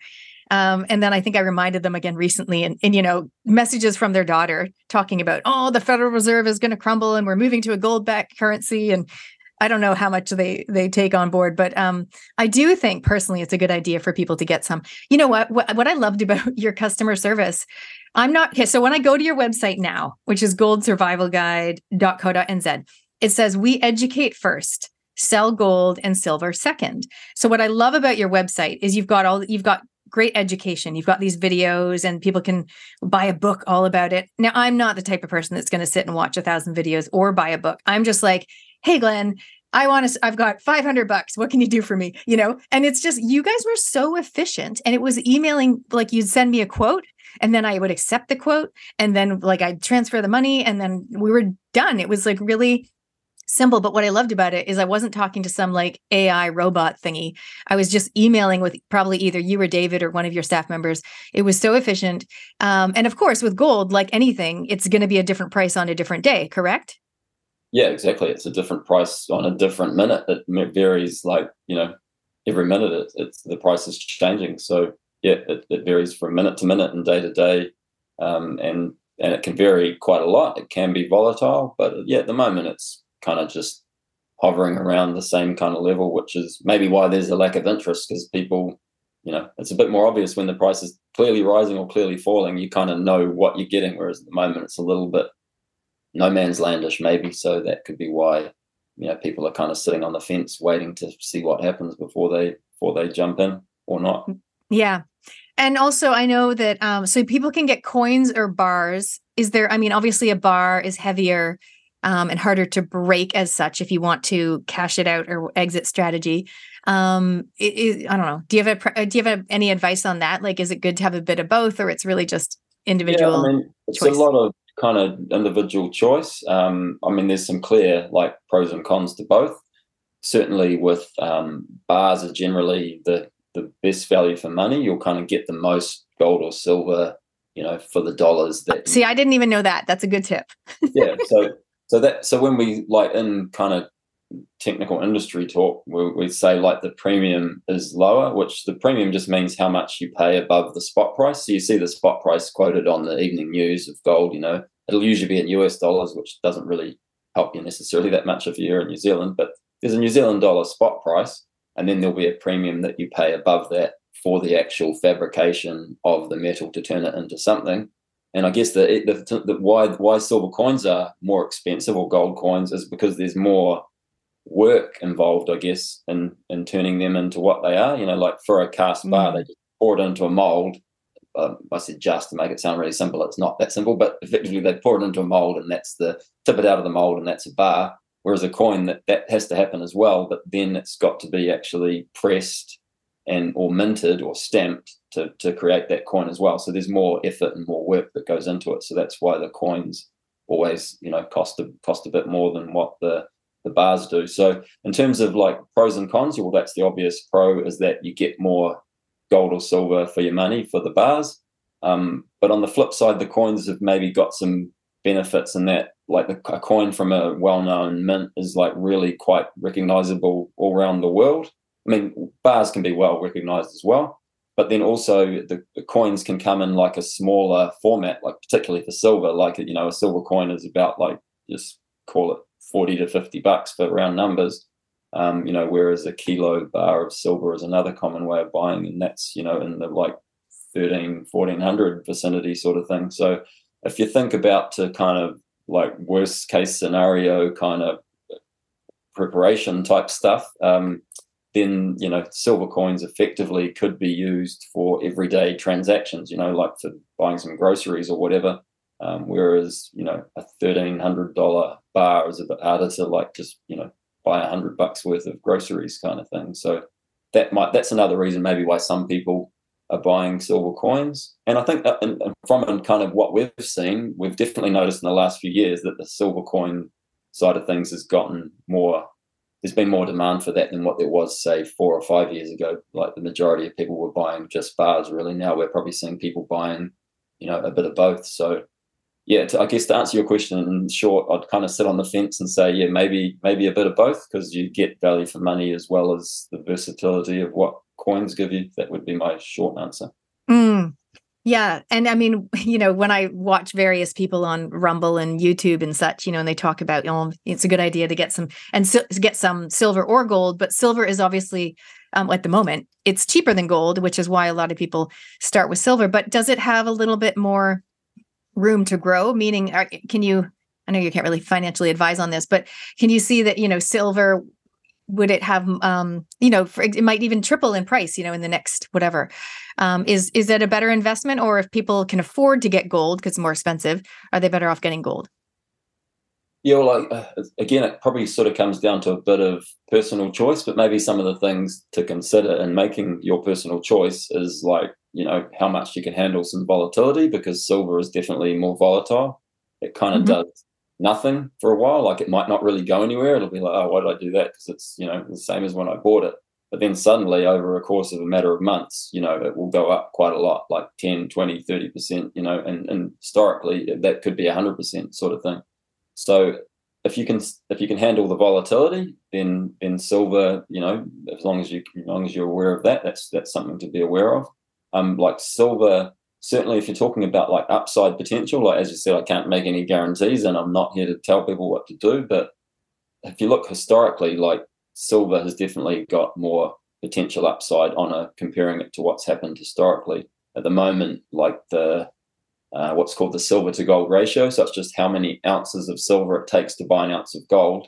Um, that's about around um, the 80 ish kind of mark at the moment. Um, so it means 80 ounces of silver to buy one ounce of gold. Um, so, and then that has been up closer to 100 um, in recent years, but it's also been down in like the 30s and 40s. And on a historical basis, it's been a lot lower than that. And if you go back to like the end of the last precious metals kind of cycle in around 1980, then that ratio went like right the way down to about 16. So then it only took 16 ounces of silver to buy an ounce of gold. So um, if you yeah, if you kind of use that on today's prices, you know, like an ounce of um, ounce of gold is what in New Zealand dollars is over three thousand dollars. It's like uh, three thousand one hundred and something or other like that, and an, and an ounce of silver is only you know like less than about like 40 bucks kind of thing. So yeah, if that ratio went back to where it was of like 16, well then you're dividing, you know, over three thousand dollars by 16, which is not that easy to do in my head. I have got a calculator to hand though, so I'll just do it really roughly. So yeah, that's like a hundred and the silver price being 180 190 dollars an ounce kind of thing compared to the you know 30 to 40 dollars that it is currently so um, yeah, that's one way of looking at it. That it has got you know way potentially a lot more upside than what gold has. Um, but gold gives you that kind of stability over a long period of time as well. So, I mean, again, my personal thing is is have a bit of both, um, and you might want to change how much you've got depending upon what that ratio is. That's another way of looking at, at things. You know, at the moment we sort of say when the ratio when that ratio is above um, about sort of seventy, um, it's a good time to be buying, you know, mostly or predominantly silver. And so we're in that 80 kind of range at the moment. And then when you're down in that 70 to, I don't know, maybe call it 50 range, and then maybe that's a get a bit of both. And then below that is maybe a time when it's better to be buying gold compared to silver. So um, yeah, that's a that's a kind of way of comparing that.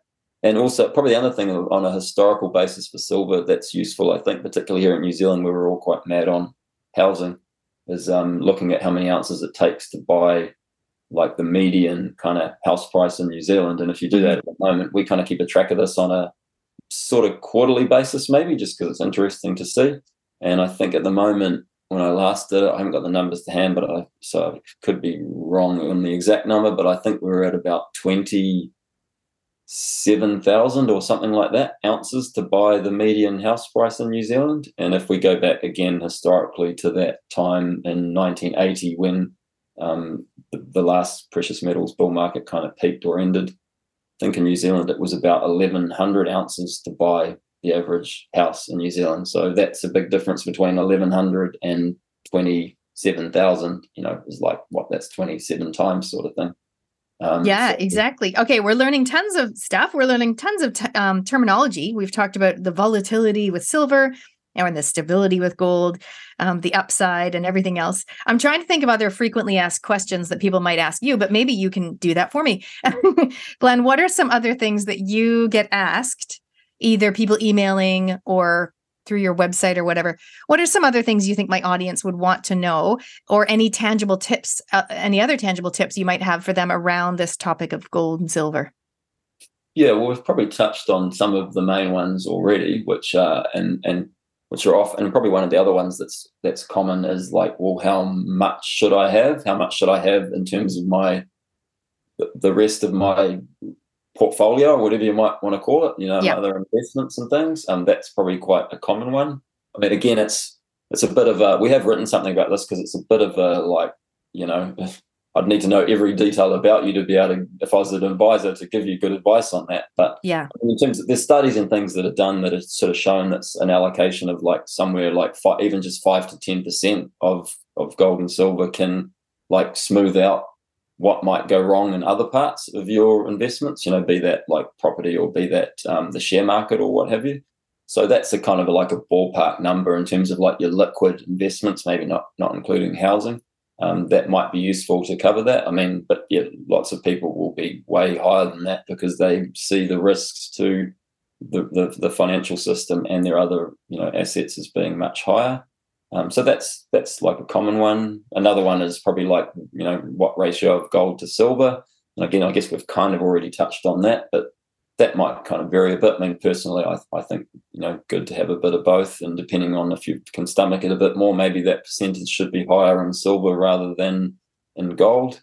Um, and then as things vary over time, you may choose to change that. You know, like if silver goes up quite a lot uh, compared to gold, well, then you'll end up with you might have started off 50-50 and you might have then have it might be like 70-30 or something. Um, so then sometimes then people might choose to cycle out of one and into the other. They might want to like rebalance effectively and sell some silver to buy some gold. So um, yeah there are all kind of questions that that don't have an easy answer which is probably why people ask them um, but we can kind of give them some you know some guidelines or some things to consider Okay, um, so you just mentioned about possibly selling some silver to buy some gold. So I'd love to ask you about exit strategies. I'm on your email list, and I saw that you mentioned exit strategies in your r- recent email. Um, so when it comes time for somebody to sell, because a lot of people might be thinking, well, I don't want to drag, you know, this massive wagon full of gold bars behind me when I go to the shop. Um, what, yeah, like what? How do you how do you sell when you want to sell some to either buy more or to buy something else? Yeah, well, it's it's it's simpler than what people might think. I mean, it's much like in the same way as when you buy. So yeah, there's always there's always a market for gold and silver, um, and I don't see why that will change. So when the time comes, it's just a case of really coming back. It could be coming back to us. It could be going to other um, bullion dealer, dealers or what have you and just requesting what the price, what the buyback price is on that particular day, and accepting that, and you know you return the metal in, and you get given back the cash. Um, you know, on not, maybe not handed over physically across the counter, but you get a bank transfer on the same day. So it's it's pretty straightforward. It's pretty liquid. Um, you know, you can do that. You know, any business day of the week, just like just like buying and selling other other stuff. So it's not a difficult thing to do. I mean, there's there's a few other things to think about in terms of exiting. It may be that you might you could potentially sell it privately to someone else. You might even you might actually get more doing that. Um, if you know if you find the right person to sell it to. Um, you could also look at the option of um, there's other ways to do it. You know, you see people selling things on TradeMe and whatnot. You know, overseas it might be on eBay as well. Um, I mean, there's some other risks with that, I suppose, in terms of having to get the metal to that unknown person. So you haven't sort of got it some a party in the middle to sort of safe keep things, but that people do do that. That's an option as well. in terms of the other exit strategies, well, the other things that maybe people don't think about is that maybe you might not even you might not sell it as such. You know, you you might spend it, you might be able to mm. swap it for something else effectively. You might be able to trade it for something else that might be higher. You might then see it as being higher value, like whether that be like a I don't know, a car or a property or something like that. We're touching on what we sort of talked about before about the the value of between precious metals and say housing. So that might be another thing you might be able to construct a deal where you where you do that. The other reason why you why you may not sell it as such is maybe because you don't need to because it's it potentially could have returned to being involved in the monetary system somehow um, with technology and things coming into play as well. It might be that you might be able to transact it. It might you might might be involving maybe blockchain or something as well, where you could end up being that could be turned into more of a spendable type currency as well, where you're not necessarily rolling up to a shop with a silver or a gold coin to buy something. Um, so there's a lot of there's a lot of unknowns. There's a lot of things we can't really prepare for. We can just consider and look ahead and, and maybe make a rough plan or have some ideas. But yeah, I mean, as it goes, like today and tomorrow, it's it's very easy to sell when the when the time comes. Um, you can just you know go into a place anywhere in the world, like a bullion dealer, pretty much anywhere in the world, and you'll be able to you'll be able to sell it. So yeah, those are there's there's other things to consider as well. Those are a few of the probably key ones that spring to mind. Yeah, no, that's helpful. And, you know, on my show and in my life, I'm all about empowering people. And so for me, I, I use the phrase be prepared, not paranoid a lot. And I that's one of the reasons I was wanting to get gold and silver. I'm like, I'm just going to be prepared for whatever come what may, come what may down the road.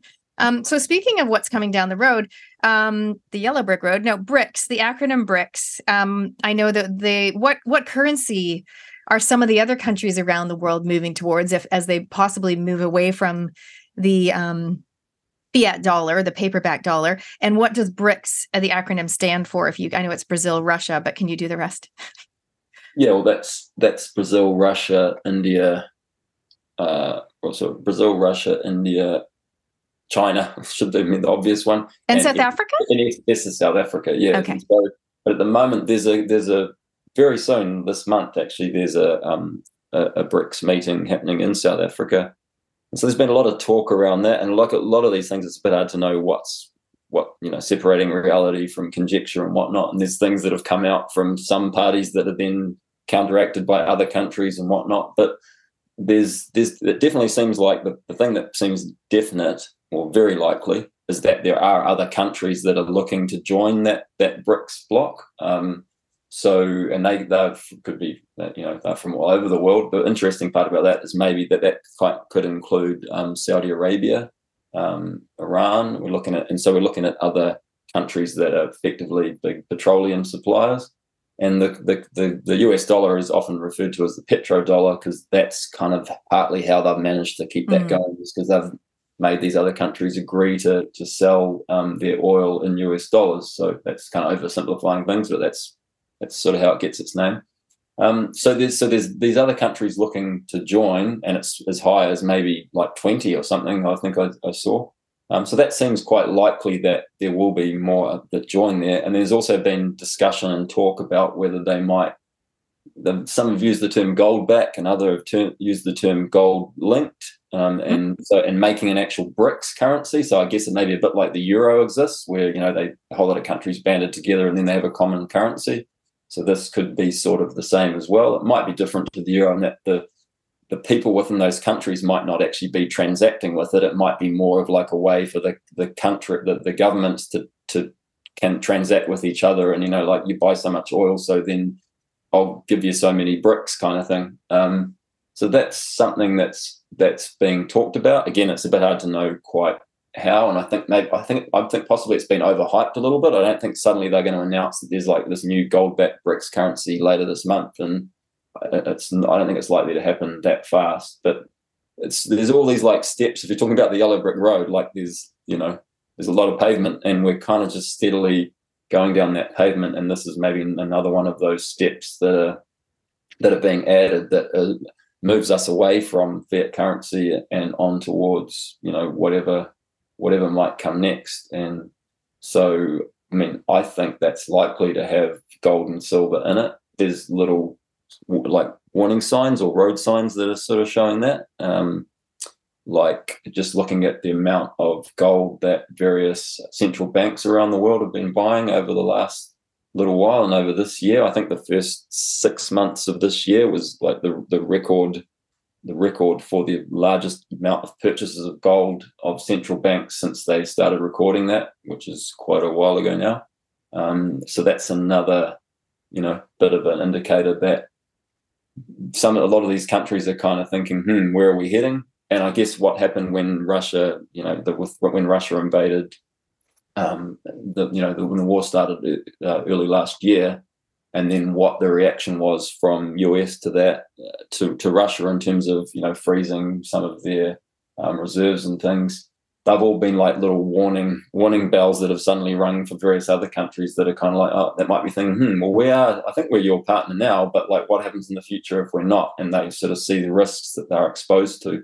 So uh, that's probably a, a, bit of a bit of a ringing a bell for for a few countries and a few central banks. So yeah, there's all these little kind of this has been going on for a long time. Like as I said, I've been following precious metals for a long while, and there's been all these little warning signs. It just seems like there's maybe a few more of them starting to arrive in in recent years. So I think we're likely to move towards some kind of um, new currency, and whether what that is exactly, I don't know. Um, but I think it's likely that it will have it'll involve, uh, you know, gold. Whether it involves silver as well, I don't know. Um, but if if it involves gold, like that'll still have an impact upon silver as well. So yeah, there's there's lots of lots of unknowns, but I think we certainly seem to be moving, you know, towards a change. A change is like inevitable because um, you know currencies fiat currencies certainly don't don't exist for very long, and this is the only time in history where there's basically every currency in the world has been fiat, and the main reserve currency has been fiat as well. So, um, yeah, it's an interesting time to be alive, to say the least. Oh, it is, and and I didn't know that about the other countries. Obviously, buying in gold as well. So for them, same thing, wealth insurance, just like for the average person, and that's why I think it's cool. It's like the average person can buy, even if it's just two coins of silver, just to have. Um, I just think it's smart to kind of spread your wealth around, meaning like don't just have all your eggs in the bank basket. Is I guess what my that was my logic at least. Yeah. Um, hey, I'd love it if we're gonna we're gonna go to the questions now that I ask all my guests. So, uh, Glenn, what is one thing you've done in the last year where you truly upped your brave? Uh, yeah, well, I hope I usually try and do. I hope I do some some stuff every year that ups the brave. Um, probably the one that springs to mind um, was that I actually went and became a uh, qualified lifeguard at the end of last year, which kind of somewhat late. Like most of the people becoming lifeguards are in their teens, sort of thing. So I'm slightly past that. I'm kind of getting closer to the to the half century than I am to being a teenager. Um, so yeah, so that's what I did last year was become a, a, a qualified lifeguard at the end of uh, end of 2022. So yeah, that, I think that. Well, you're in the perfect place for that. You're in Mangawhai, yes? Yeah, yeah, I'm indeed. That's kind of partly why because I spend lots of time, you know, in and around the surf and stuff, and so um, yeah, I've got other people that I know that do that, and I've got other other friends that are that, and kind of said, you know, you should you should do this, and I did it with my daughter as well, which was a pretty cool experience. It's a it's quite challenging, especially you know there's quite a lot you need to know in terms of knowledge and first aid and everything else, as well as the actual physical requirements of being able to swim, you know, a certain distance in a certain time and all that sort of stuff. So it involved a bit of training. So uh, yeah, that was that's something that springs to mind. Do you then go and volunteer and like take you do shifts and things like that?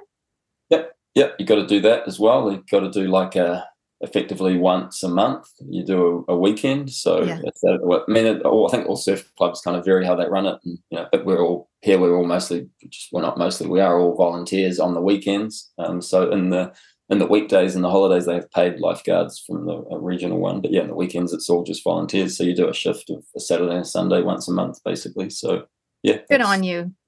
Yeah. That is awesome. For those of you that don't know, Mangawhai is, I'm going to go with two hours, two hours, or no, an hour and a half maybe north of Auckland. Yeah. Yeah. It's probably, it's only like an hour and hour and 10, hour and 15 now that the, the new motorway is open as well. So it's very, very accessible to Aucklanders. So nice. Okay, awesome. What is one thing on your bucket list that we can possibly help you to do, be, or have? Oh yeah, that's a that is a that is a big that is a big question. All right, that one. Uh, um, I think probably the one that that that springs to mind is um, I want to get back to um, my uh, my mum is actually uh, South African by birth, so yeah, I'm, I haven't actually. I've been back to South Africa once when I was much younger. Um, well, not back. I've been to South Africa, so yeah, I'm, I'm I want to head back there. And when I was there, it was kind of brief, and it was for doing other things. So I, I one thing I really want to do, an experience I really want to have, is to get back to Africa, and I want, want to do like one of the really long um, uh, game, uh, you know, safaris, Mm. like multiple week ones. I did like a really brief one when I was there. It was just literally for the day, but I want the experience of actually doing like you know a, a full a full experience where you where you're doing it for a couple of weeks or so at least. So yeah, that's that's the one thing that I definitely want to do that's on the bucket list. Well, that's awesome. Yeah, doing um going and checking out your heritage. It's um that's awesome. And so if anyone listening has some ideas around a amazing African safari that is not just a day trip um, that you'd recommend for Glenn, then you can get in touch with him directly. Or of course, you can send us a message, text 2057 or inbox at realitycheck.radio. So Glenn, what is coming up for you, either personally or in the business, in the next few months? And how can people connect with you online? Maybe if you can reel off the website another time. Yeah, sure. Yeah. Um, well, yeah, the website is just goldsurvivalguide.co.nz or Google or whatever your preferred search engine is, uh, Gold Survival Guide, and you'll you'll see us there. And we're on the the likes of uh, Twitter and Facebook and YouTube and whatnot as well, um, LinkedIn.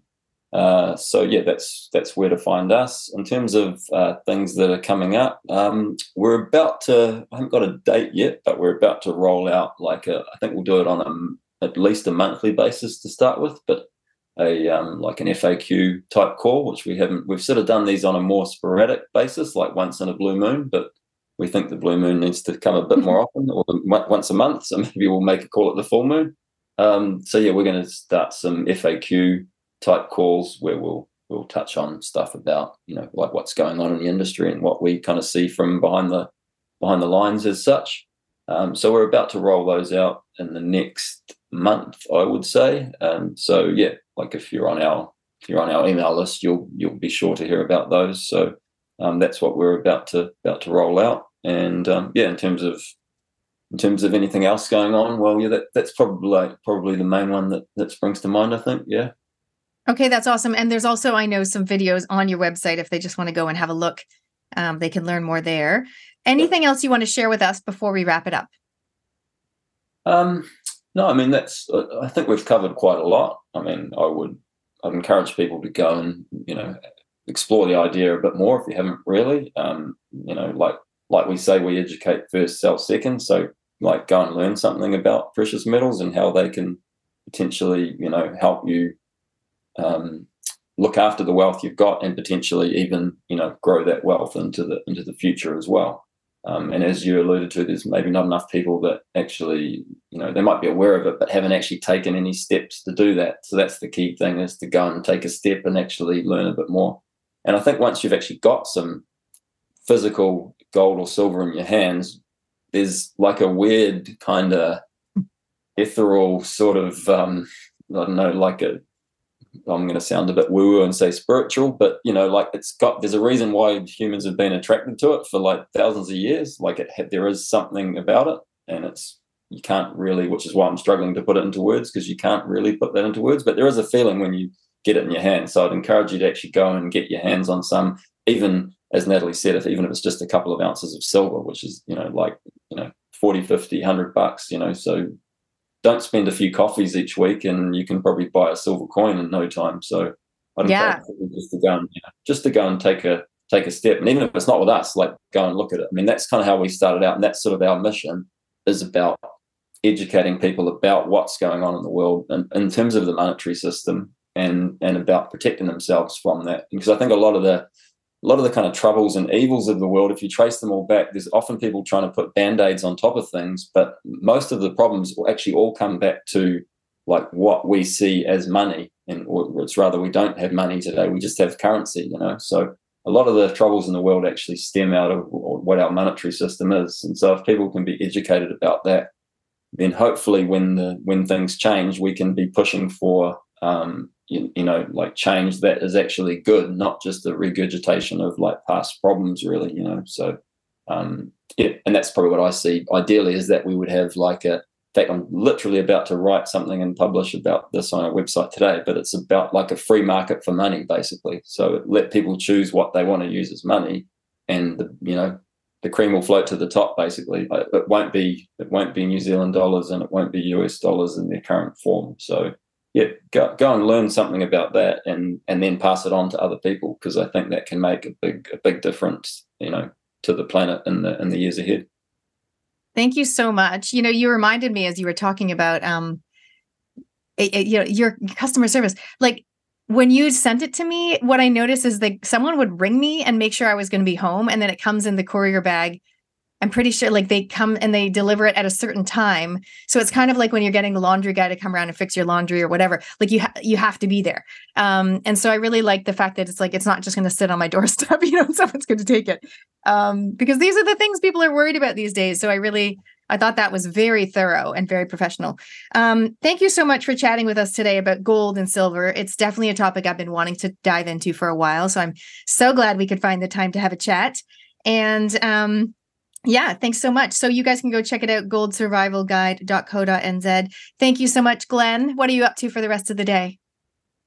Yeah, thanks a lot, Natalie. Uh, you're not. I'll be kind of winding it down. Actually, I've had my swim before I talk to you, so I've got the exercises being ticked off for the day. So um, yeah, I'll just, as I said, I'll be finishing off this article that I just mentioned about, like, you know, what's a gold, what is the gold standard, and could we return to it, and and you know, a free market for money, basically. So that's what I'll be spending the next three hours. Will be fleshing that out and finishing that off. Yeah. Well, we look forward to reading it. I will grab the link and I will put it on the replay page once this interview is up, um, so people can have a read themselves. Thanks so much, Glenn. Cool, awesome. Yeah, thanks a lot for having me in Long Matter. Really, really appreciate it. And thanks for listening, everyone. Some great insight there from Glenn Thomas. Uh, so, Glenn is a leading global educator on the value of holding actual gold and silver in terms of protecting wealth. He co founded the Gold Survival Guide during the financial crisis in 2009, which is now New Zealand's most comprehensive online resource for information on precious metals. I really love that he's got that focus on education because some people like me are just like, I just want to buy some and I just like click the button. But other people are going to want to learn all the ins and outs and the ups and downs and all the things. Um, so I love that he has so much education there on that website. You can check it out, goldsurvivalguide.co.nz.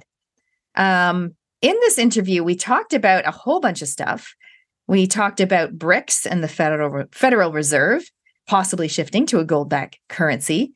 We talked about the concepts like volatility with silver and terms like the upside, you know, versus the stability with gold. But the main message here, I think, for me at least, is around being prepared. So, whatever you do, I'm like, just don't put all your eggs in one basket, have a few things going on. Um, and so, we talked about protecting yourself in the monetary system. And I mean, things are, you hear all sorts of things, things are always changing, but I think it's good to learn about gold and silver and being prepared. Thanks for tuning in to RCR, Reality Check Radio. If you like what you're listening to, or even if you don't agree with what you're listening to, then get in touch with us now. You can text us with your message to 2057, that's 2057. Or if you'd rather email us, you can at inbox at realitycheck.radio. We would love to hear from you so get in touch with us now.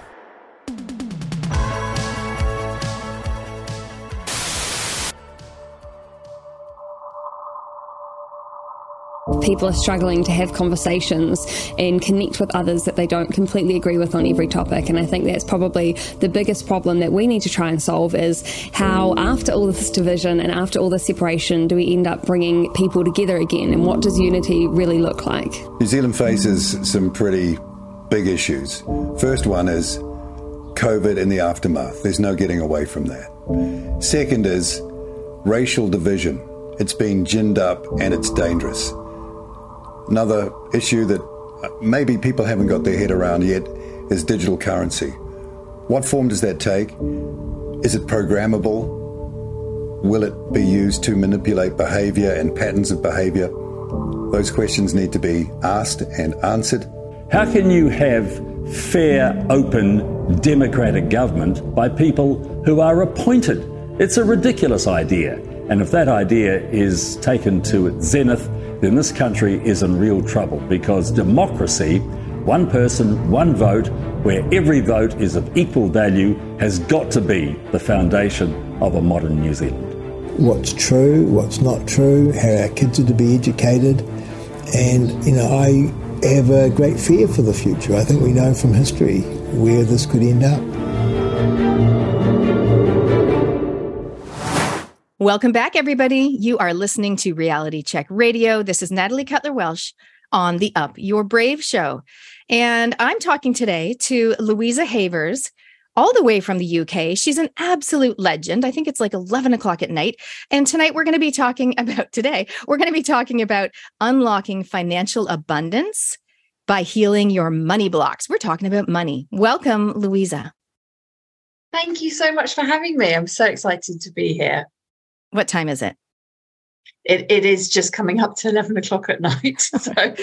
you are a legend. Thank you so much for being so committed to joining us and sharing some insights with our audience here in New Zealand and, of course, around the world. We do get listeners around the world. Um, we'd, we'd love to talk about money because it's an, an interesting time right now in the world. So, before we do that, um, I'm going to read a little bit of a bio, and then I'd love you to share a bit of backstory. So, for those of you that don't know Louisa, Louisa Havers is an internationally renowned success and business coach. She's the creator of the Helix Method and Master Akashic Records teacher, which is Soul Journeys Method. She enables high achievers and coaches to un- unlock their superpowers. Oh my goodness, I I talk about superpowers too. I love it. Turbocharged soul aligned magnetism excuse me, and lift the ceiling in both their lives and business. It's a journey Louisa knows works as she personally has undertaken it herself, spending years leading change in the highly pressurized and stressful social services sector. Um, which led her to having shingles, chronic fatigue, and compelling her to break through, break away from the corporate matrix of overwork. It was the first step to creating her own life of freedom and a dream business income. Louisa enables her clients across the globe to activate quantum leaps to success in their own journeys to fulfillment, self love, and six slash seven figure income. Daring to live your life's purpose is truly possible under Louisa's loving, powerful, and insightful guidance. Oh, I love the daring to live your life's purpose. So align with Up Your Brave. I love it. So we've given the, our our audience a little bit of an insight into you before we dive into the money stuff. Um, how did you get to this place? I can see that you've been through a bit of a health journey. Um, tell us a little bit more about that. Absolutely. Yeah. So when I look back, do you know what? It was today, seven years ago, I left social services. And it was, yeah, I just realized that as I looked at the date. And I, that just feels like you know past life. It just it was um so much has happened over the last seven years. Um but to get to that point i'd been working for them for 13 years and had been doing all sorts of things leading on you know community safety stuff leading on domestic abuse sexual abuse preventing radicalization some some heavy kind of going going stuff.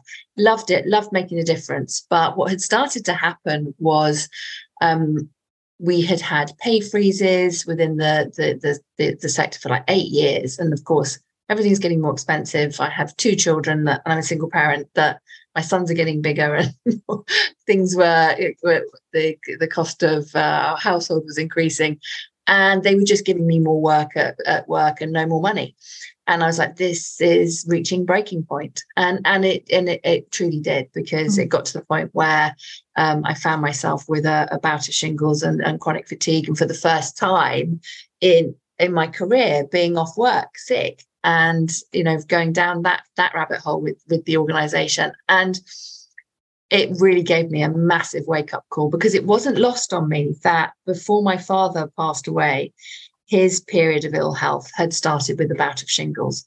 And so it for me it was a bit of a bit of a wake up call that I didn't want to have the kind of life that my father had done towards the end of his life, where he had put everything on hold and had always thought he was going to, you know, do all these amazing things when he retired. And then mm. he had ill health retirement and passed away.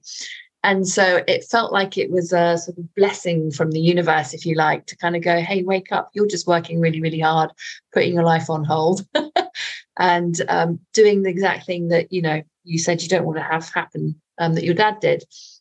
And so it was that bout of shingles that was really like, hang on a second, there's more to life than this. And um, you know, I really just wanted to have more fun and to to be able to make a difference in in a way that wasn't involving as it was at that point into sort of cutting services and redefining services in what felt like a restricted way. And so I started to go on that journey of, oh my goodness, what am I going to do? I I actually had started a network marketing company, and that gave me the sort of leverage to be able to go, hang on, I've got a way to make an income that, that's outside of social services. And I used that as a way to kind of transition, if that makes sense. And to took me about three years to leave fully um, when I finally, you know, this time seven years ago, closed the door um, and uh, started my my own coaching business and so that that was the the sort of the the, the turning point for me with those two pieces was my my period of ill health and my you know the kind of the previous history of my father passing mm-hmm. away having not lived to his highest potential. Um, and and i just didn't want to do that. So i felt very passionate about that. And it was natalie it was one of those things you know when you find yourself giving everybody loads of advice so in in the workplace um, I like we tell people what we need to hear, right? Yes, yes, exactly. So I had loads of people coming to me saying, you know, they wanted to feel more fulfilled in their role at work, and they've been in social services for like 20 years, and the jobs had changed around them. And you know, through doing the coaching with them, we'd find out that actually they wanted to leave. And I kept find telling people, you know, you need to kind of find your purpose and have more fulfillment in life. And you know, when you're like, hmm, think this message is for me mm. as well. so I finally did it and set up my coaching business and uh, haven't haven't looked back. Well, that is truly upping your brave. I, you know, it's interesting, and I bet a lot of our listeners, if you are listening, I bet um, a lot of people can relate to a few things in that. You know, wanting to have more fun and fulfillment in what they're doing, and also having that kind of a, that critical aha moment of going, "Oh my goodness, you know, whether it's because it's like, this is just like my dad who went downhill and never got to do all the things he had on his maybe his bucket list or, you know, things he wanted to achieve. Um, or maybe like you telling advice. It's so classic. So, to our listeners, if this resonates with you, definitely send us a text. We'd love to know if you're feeling like you want to have more fun, or if you hear yourself giving advice to others, which you kind of secretly know is actually meant for you. you can send us a text to zero uh, five seven or email inbox at realitycheck.radio. Um, that's that is you know that's exciting that you you had the courage to take the plunge and to and a strategy to navigate your way or transition your way um, towards working for yourself, which is so awesome. So how did you suddenly move into this area of money? You know, um, financial abundance, and that became your thing. Was it always your coaching around money? You know what? It wasn't. My coaching was originally around when i first left my first coaching program was around finding your passion and purpose. But what i do and then still um, did it from a very energetic perspective. So i use the term energy psychology. So it's helping people to change their thoughts emotions and beliefs so that they can create the life that they want from a an intentional perspective. So it's not only about you know the strategies that you're implementing in your business but it's about who you who you're being ultimately. And um, and so what I found was so I was leading with finding your purpose because that's kind of the, the journey that I had undertaken, and the work that I was doing. So many people would within the first sort of six to eight weeks find that they were breaking through an income ceiling, um, suddenly having a you know a pay rise or um, you know doubling their income or whatever it might be depending on because i did work with some people that were employees at, at, at that time. And and so that was really exciting to me because it's very tangible money and um, you can really start to see the impact of that. And it, so it was through that that i recognizing my clients were having their breakthroughs and then i had my own breakthrough as well through basically you know one of the programs that I now take my clients through is what I did to have my own money breakthrough, where I literally, you know, doubled my my income, and it was through changing how I was showing up for myself, the the identity that I had. Ultimately, you know, I'd gone from being so familiar within social services, being surrounded mm. by people who were struggling, you know, um, in in society, um, and then also being in a, in a workforce where people weren't, quite frankly, earning enough money, you know, for for the jobs that they were doing, and so I brought that. Mm. identity with me into the entrepreneurial place and i had to change that and to completely recognize that actually that that identity that mask if you like that i was wearing wasn't who i truly was it was a, an identity that was fit for purpose if you like whilst i was working for social services and i needed to become a different person. And it was as i started to embody that and really change my identity that i had the breakthrough. And so i just love helping people have the breakthrough because it's just so exciting. And for me being able to heal heal your money story and journey it actually has a ripple effect across all aspects of life because it's ultimately it's your relationship with yourself. Yeah, well, let's dive into that. I mean, I don't I'd love it if we could have some breakthroughs for people today, but I love to get from my from my guests some practical tips that people can apply in their daily life. And so, and I know that money is a contentious issue for a lot of people at the moment. Um, and I hear what you're saying around, you know, the people you surround yourself. That kind of becomes the the bar, or the expectation, or the identity. Um, what are some tips or strategies, or even exercises, you know, that you can share with us here on this interview today that some of our listeners can possibly implement in their life to raise the bar, I suppose, on their money blocks and beliefs? Yes, I think um, so. Well, one of the things that I do with my with my clients is use um, it's part of the Helix method, which is the modality that I use, which is an energy psychology modality that I I teach and train my my clients um, to to use as well. So we train people to use it within their businesses, and it's so practical and easy that people can do it. Um, you know, a, a self-help tool, if, if you like, that they can do it at home. And um, what to find out what is the block that is is holding you back and so one of the things that we we we use is is muscle testing we use specifically what's called the sway technique which is where you use your body like a dowsing device and the reason why I love that one is because I can work remotely with people and teach them how to use it themselves so that they're not dependent on me muscle testing for them, if that makes sense. Mm-hmm. Um, so teach them how to use the sway technique, and which is where your body goes forwards for a yes and backwards for a no. So that if that sounds, I mean, I, I remember when I first did muscle testing, I was like, what is going on?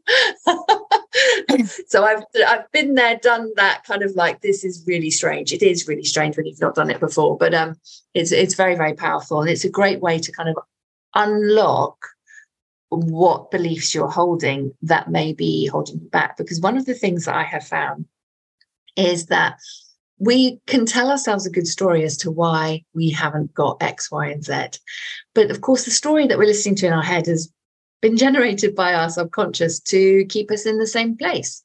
And so we kind of buy these thoughts that we hear, these stories that we hear, but actually there's a layer beneath that that is generating that conversation in our head. And that's the bit that I want to get to with people. Mm. Um, and that's what I find that you can you can get to with muscle testing to really uncover what is the belief that you're holding that's creating the the outcome that perhaps the experience that you want in life, whether it's you know having roller coaster months in your business or perhaps it's you know um, feeling like you haven't got enough clients that uh, you know to to to work with in your business or whatever it may be. There's so many ways that money blocks can can manifest in in in your business and i think just to speak to a couple of ones that people can sort of see if it resonates for them this this will be helpful is and one of is these three money blocks. So one of the big ones that I see, and often people will kind of go, "No, I, I, this isn't relevant for me," but it's. I think it's something that we can all require more of ourselves. And this is not having enough self love. That's the first one. That is a really big block for people where we can start to because we'll instinctively say i love myself because we know that we're supposed to um, but of course we may if we're doing some muscle testing we may reveal from the subconscious that actually we could love ourselves some more.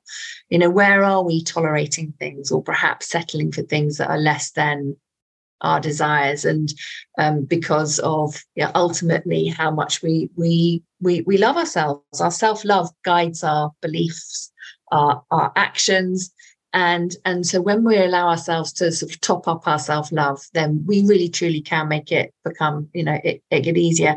And it links i just wanted to, i just want to jump in. So for our audience listening i know that will there will be a lot of people like me who are like oh yeah muscle testing cool. Yeah yeah I, I, you know? And there will be a lot of people who are like what is she even talking about? How does that even work? That's not even a thing. Okay so i just want to acknowledge i get it.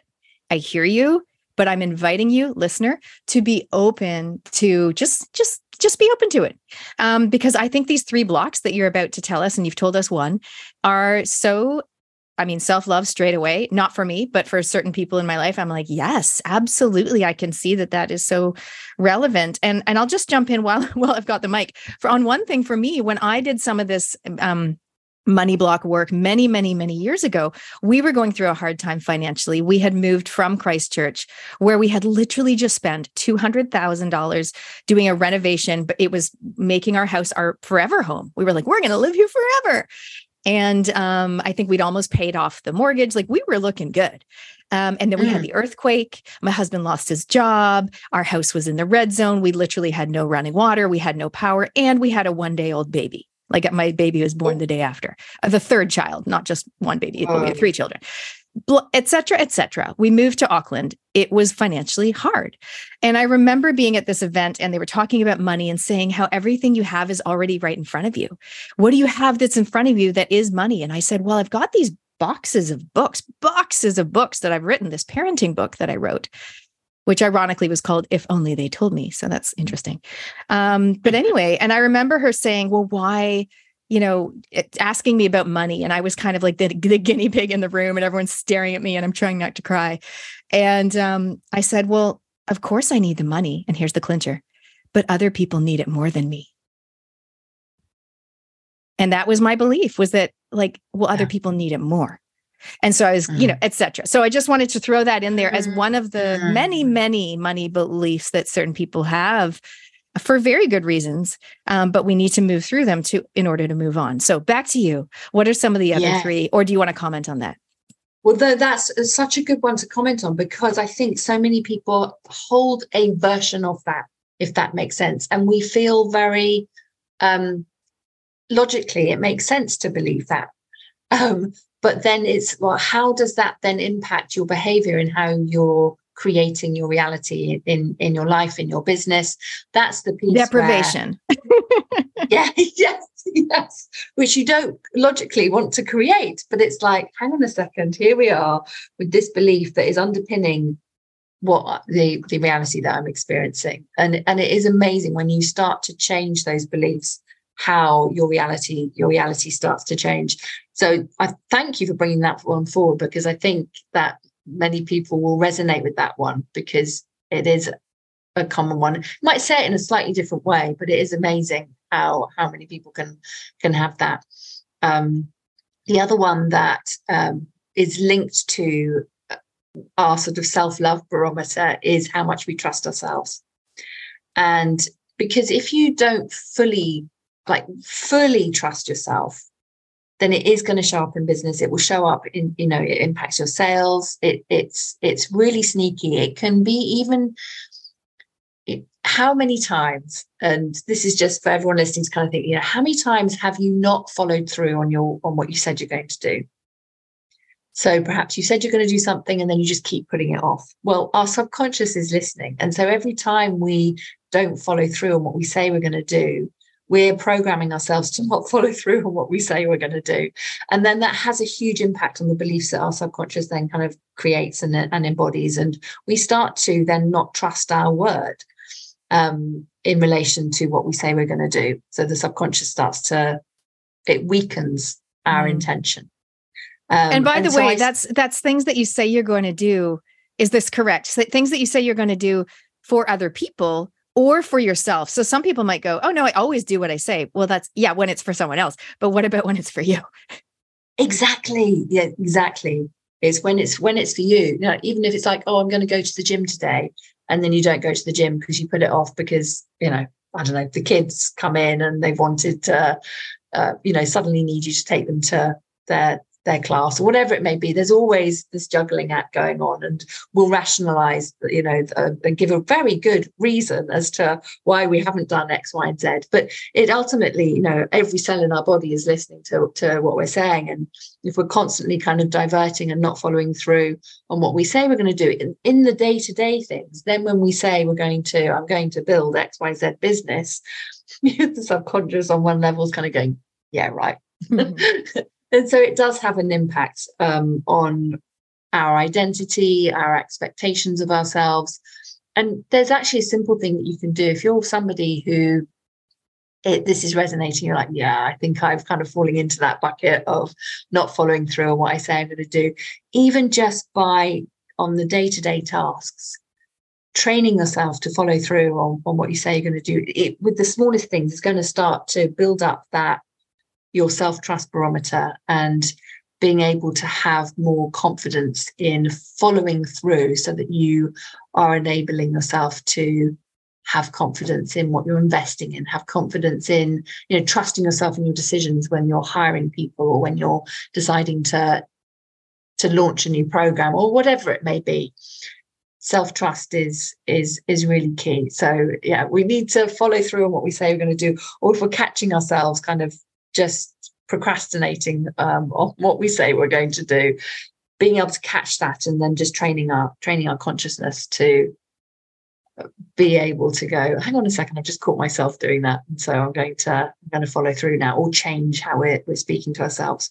So those are two big ones that will manifest in various different ways. And then i think the third big one which i really see as people are actually at all levels of business, um, and I'm sure this will resonate for, for everybody along their journey, is at some point feeling unsafe to be seen at the new level. It's a version of imposter syndrome, basically. Mm-hmm. Um, you know, our subconscious wants to keep us safe. We want to, it really wants to keep us doing the same thing.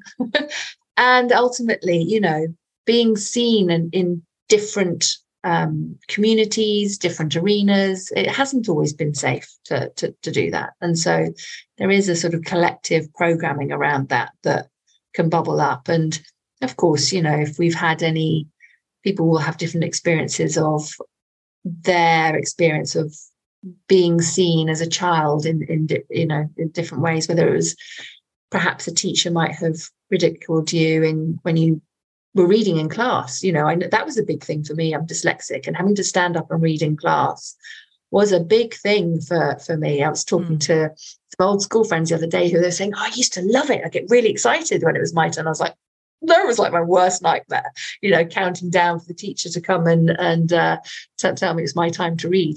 And so, of course, everyone's going to have slightly different experiences around that. But of course, you know, or whether somebody was mean to you at school, because of you know essentially you know being being you whatever it might be. And even actually seeing seeing people being taken down on tv and on media. We see it in the um, you know celebrities being put up on a pedestal and then they love to, to to take them down as it were. All of that is going into our consciousness and our subconscious that's trying to keep us safe is going to go no don't be more visible um, perhaps don't go into that room and start to create these these resistances to to growing our business. So those would, three... the, would that would that also equate sorry to um and especially over the last three years, people being more visible or more more vocal if there were things that they didn't align with or didn't agree with, you know, government, health, whatever. Um, or is it really more around you know business and promotions and jobs and, and that type of visibility you know, I think the, the, there's two things there. You're absolutely right because we have seen that actually online, people who have spoken out um, against the, the government um, and the, the, the narrative completely being ridiculed, mm-hmm. uh, called all sorts of things under the sun, and losing their livelihoods in, in mm-hmm. many cases as well. So the evidence is there, and then how does that then make us what's our subconscious decided as a result of that as to whether we will speak up for what we believe in or actually even questioning something having the the courage to kind of just say that doesn't sound that doesn't sound right and inviting people to consider consider another alternative. So i think there's the there's it's both i would say. Yeah, it's been a massive area or time of challenge, but also opportunity for people to either speak up or step up or be more visible or or not. Um, mm. Interesting times. Okay, so those are three of the common blocks that people have. Yes, yeah. So what you can do is like just muscle testing, and um, I always say to my clients that the the language that you use needs to resonate with your subconscious. So I might say something in a very different way to how you might say something, and if we were muscle testing, you know, it would really matter what the words that we were using. But things like you can have fun muscle testing to see if you know.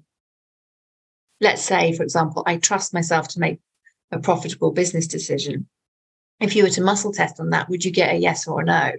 And let's say if you got a no, like how is that belief then impacting the decisions that you are making and the choices that you're making in, in your business? If ultimately underneath behind that, there is a belief that actually I don't trust myself. Does that make sense? So being able to say things like I trust my you can muscle test on I trust myself, I trust myself to make profitable business decisions. I hide myself in my business. That's a, that's one. A lot of people who work really, really hard are ultimately in a space of, and, and not always, but this, I'm just going to share this in case this resonates for someone. We, we can hide ourselves in our business because we're just so busy, feeling very purposeful, doing the business things. But actually, if we stopped and allowed some space in our business, we might recognize that actually there was a bit more fulfillment being asked to come in in other areas of our life, whether it's relationships or having more time with other family members, or whatever it might be. And that's what I mean by hiding ourselves in our business. But yeah, or else overworking at work because not not everyone in my audience yes. is business owner. So so if you're in the workplace, you're overworking. You're just like, I'll do this, I'll do that, work, work, work. Um, is that the same thing hiding themselves exactly or, yeah. yes exactly and and we'll tell ourselves all the good reasons as to why we have to keep working you know the boss is expecting it or you know there's going to be a million scenarios that we'll, we'll will buy into as to why. And so that's why I find it so helpful to be able to really kind of go, okay, hang on, let's just take a fresh look at this. that's interesting that my subconscious is believing this. And ultimately, if I change those beliefs, like what is possible in terms of changing my life and changing my expectations and the, the standards that I'm requiring myself to to to you know live to in life. that makes sense. I imagine this can be quite a pivotal aha moment for people when they realize if they're open to accepting it going oh my gosh it's yeah it is trust. That's the big thing. Like i do love myself but i don't trust myself or vice versa or the visibility. So for those listening if you haven't heard of muscle testing i correct me if i'm wrong but the traditional way people would do it was to raise their arm up and the person would cut, somebody else would push down on it um, and so there's this level of resistance, and the body is responding. They're not deciding how much resistance. Yeah. But what you're suggesting is this sway technique because they don't need you pushing on their hand. And I guess for your clients, they can do it on Zoom and you just literally watch them. Are they standing there with their legs, what, like shoulder width apart, and they're yes. either going forward or yeah. back? Yeah. Yeah, absolutely. And you can do it if you are unable to stand, you can do it sit, sit, seated down, seated down, Cotsby. Um, and um, it, it's such a quick way to do it. So if I describe it very quickly, so then people can kind of follow along if they're able to. Yes. Is you have your feet hip width apart, knees slightly soft, so um, they're not locked, and hands out of your pocket. And then the best way to do it is, is if you are going to go within for a meditation. So you close your eyes and then just start to notice your breath. So you can feel your chest rising and falling with your breath. That means that you're kind of coming out of your head, your attention is on your heart. And then a great way to, to, to um, sort of get a baseline response is, is to say something you know to be true. So you'd say your name. So my name is, so I'd say my name is Louisa Havers, and then just notice what happens. And it may be a second or a couple of seconds, but if you say it out loud, you say, My name is Louisa Havers, or you'd say your name, and then notice if you just can feel a little pull forwards. And you might feel a pull in sort of your heart area. You might feel it in your sort of tummy area. I can see you moving forwards. I know. And I then know, I can feel it say, too. Say something that you know to be not true. So if you'd say, so I could say, like, my name is Donald Duck, that's I know is not true. And then to notice how that feels. So again, closing your eyes, just allowing yourself to focus your breath, your attention on your breath, and then saying something, you know, not to be true. So my name is Donald Duck. And then noticing what that feels like. So I find a lot of people really notice that they can feel like it's almost like there's a rope between their shoulder blades and they get pulled back.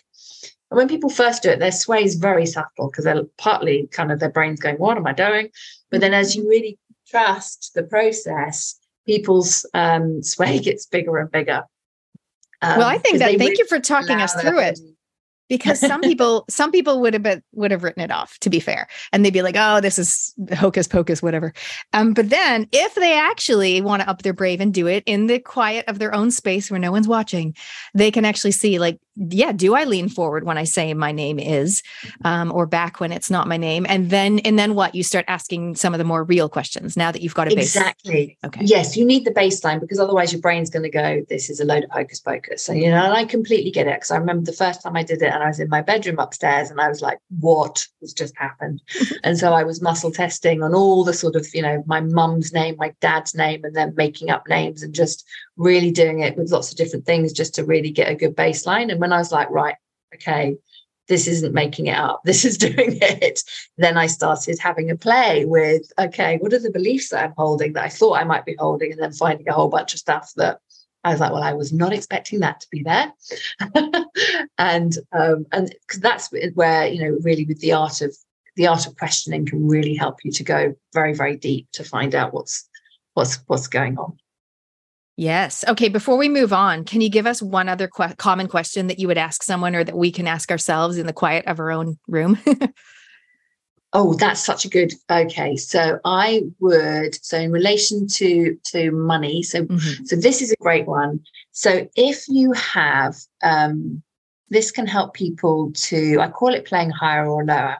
Okay, so if someone's wanting to grow their business to or have a pay rise at work, and they're wanting it to be a higher number than what they want now, um, what you can do is you can say so you can say something like i will allow myself or i'm ready to allow myself to receive xyz amount of money whatever the amount of money is. And see if you get a yes or a no. So if i just use the example of $100000 so you would say i'm ready to allow myself to receive $100000 per year or however you know you would describe it and just see if you go backwards or, or forwards for it uh, typically, what I do find if there's resistance to increasing your increasing your income, um, the resistance comes in below the amount that you say you desire. So, but you can you can play higher or lower. So, could, if if you get a let's say you got a, a a no to I'm ready to allow myself to receive that amount, you'd go low and say okay I'm ready to allow myself to receive over eighty thousand, and then see do you go backwards or forwards. Does that make sense? Yes. Cool. And you can kind of see where your subconscious is feeling. Oh, it's okay. I'm allowed to. I'm allowing myself to uh, allow this amount of money in. That's that's a great kind of uh, one for people to do, just to be able to to start to kind of see what's going on in terms of what they're allowing themselves to to to receive. Okay. So once somebody establishes that they're like, okay, so self love is a bit of a block for me, or trust, or maybe it's the money barrier of 120K, I can't get past it with the yes, no, then what? Like, what can they do to move forward and go, well, I do want to unlock my financial abundance. That would be really handy right now since groceries are ridiculously expensive and all the things. Um, what, what's the next move they can do? Oh, the next move is so we do within the Helix method, we have clearing statements and then imprinting statements. So oh, the great way to think of this is that your subconscious is listening. You're instructing your subconscious with every word that you're saying. And so, through being really intentional, a great way to think of this is a little bit like taking yourself into a little mini meditation where you we use um like a clearing statement where you, you would simply say something like I'm ready to release this resistance to allowing in 120K. I release this across all dimensions, planes, times, levels of consciousness. I like to say it once out loud and then twice internally. And the reason for that is so that you are staying with the thought and the words that you're saying. And allowing yourself to really feel what that feels like. So the body is listening, if that makes sense. Because it's very easy to kind of very flippantly say, oh, I'm going to just change it. But we really want to be really intentional. It's so powerful because then what you can do is after you've done that three times, um, and what's really beautiful is I always like say to people, you know, put your hand on your heart so you can kind of just really kind of stay present with it as you're doing it. And just breathe in for four, breathe out for four afterwards, just to anchor it in. You can then muscle test to see if it's gone. I would say to to validate it, your your body will respond. And then when you've got clarity that that you've you've changed the energy around that, you've changed change the consciousness around that, then you can move on to the imprinting side, which is where you're like, right, this is what I'm going to, this is going to be a more helpful belief for me to hold, which is like, it's easy for me to create 120K, because actually that's an often one that comes up. You know, what if we've worked so hard to get to where we are, the brain's thinking you're going to have to work even harder to get to that next level. Um, so we, we don't want to be holding any of those those beliefs. Um, and so then you can start to imprint, and people might be familiar with affirmations. It's like a sort of um, building on that, you know, bringing in what is it that you want to, to to to believe and to feel, and then imprinting that. So it might be like I'm ready to believe that it's really easy for me to create 120k a year. I allow this across all dimensions, planes, times, levels of consciousness. And that phrase just means across all reality, basically. Um, and again, it's just speaking to that, that part of your consciousness that is knows about this stuff. Okay.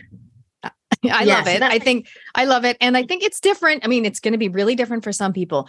But what mm. most people or many people would do or would have done maybe previously is go, oh, we need to scrimp. We need to save you know we need to you know or or oh i need to earn more money but it comes from that place of need and desperation and so this is hey if if things aren't working out for you in the bank a bank account like maybe try this new approach give it a go what do you what do you got to lose that's what i'd say exactly. Yes exactly. Exactly. It's just being open to open to this and taking some new new beliefs for for a spin. And do you know what? I completely get it because i remember my journey when i was starting to to learn about this stuff and I, my i was you know as skeptical as they could come. So it's the the, the seven year version year old version of me, the, the one that left social services seven years ago would have been going, What what's going on? How have you evolved? And what are you teaching now? Because it was it was uh, not on my radar. Well, in a minute, I'm going to ask you how we can connect with you. So if people want to go and maybe watch some videos or learn some more, they can do that. Um, uh, I, so I know you've been talking about the Helix method. Before we move on, is there anything else you want to mention around what is the Helix method? How does it work, or have we pretty much covered that? We've pretty much covered it. It's it's an energy psychology modality. We have a number of tools that we use within it. The the one that I speak to most is that one around the muscle testing, and then the the uh, we call it our manifesting ritual. Um, you know around rewiring your your your consciousness um so that and that's a great one there are um YouTube videos. If people, you know, look, look me up, Louisa Havers uh, on on YouTube, uh, you, will have me demonstrating it, it there. Yes. Um, and you know, we we run masterclasses, free masterclasses where people can come and just experience it. And that's my favorite thing to do because it's free. You can come and have kind of have a play. We have people joining us from all over the world. We've got many many um, community members in in New Zealand and um, so that come and join us and uh, have even got up in the middle of the night to, to come and join our, our, our masterclasses live.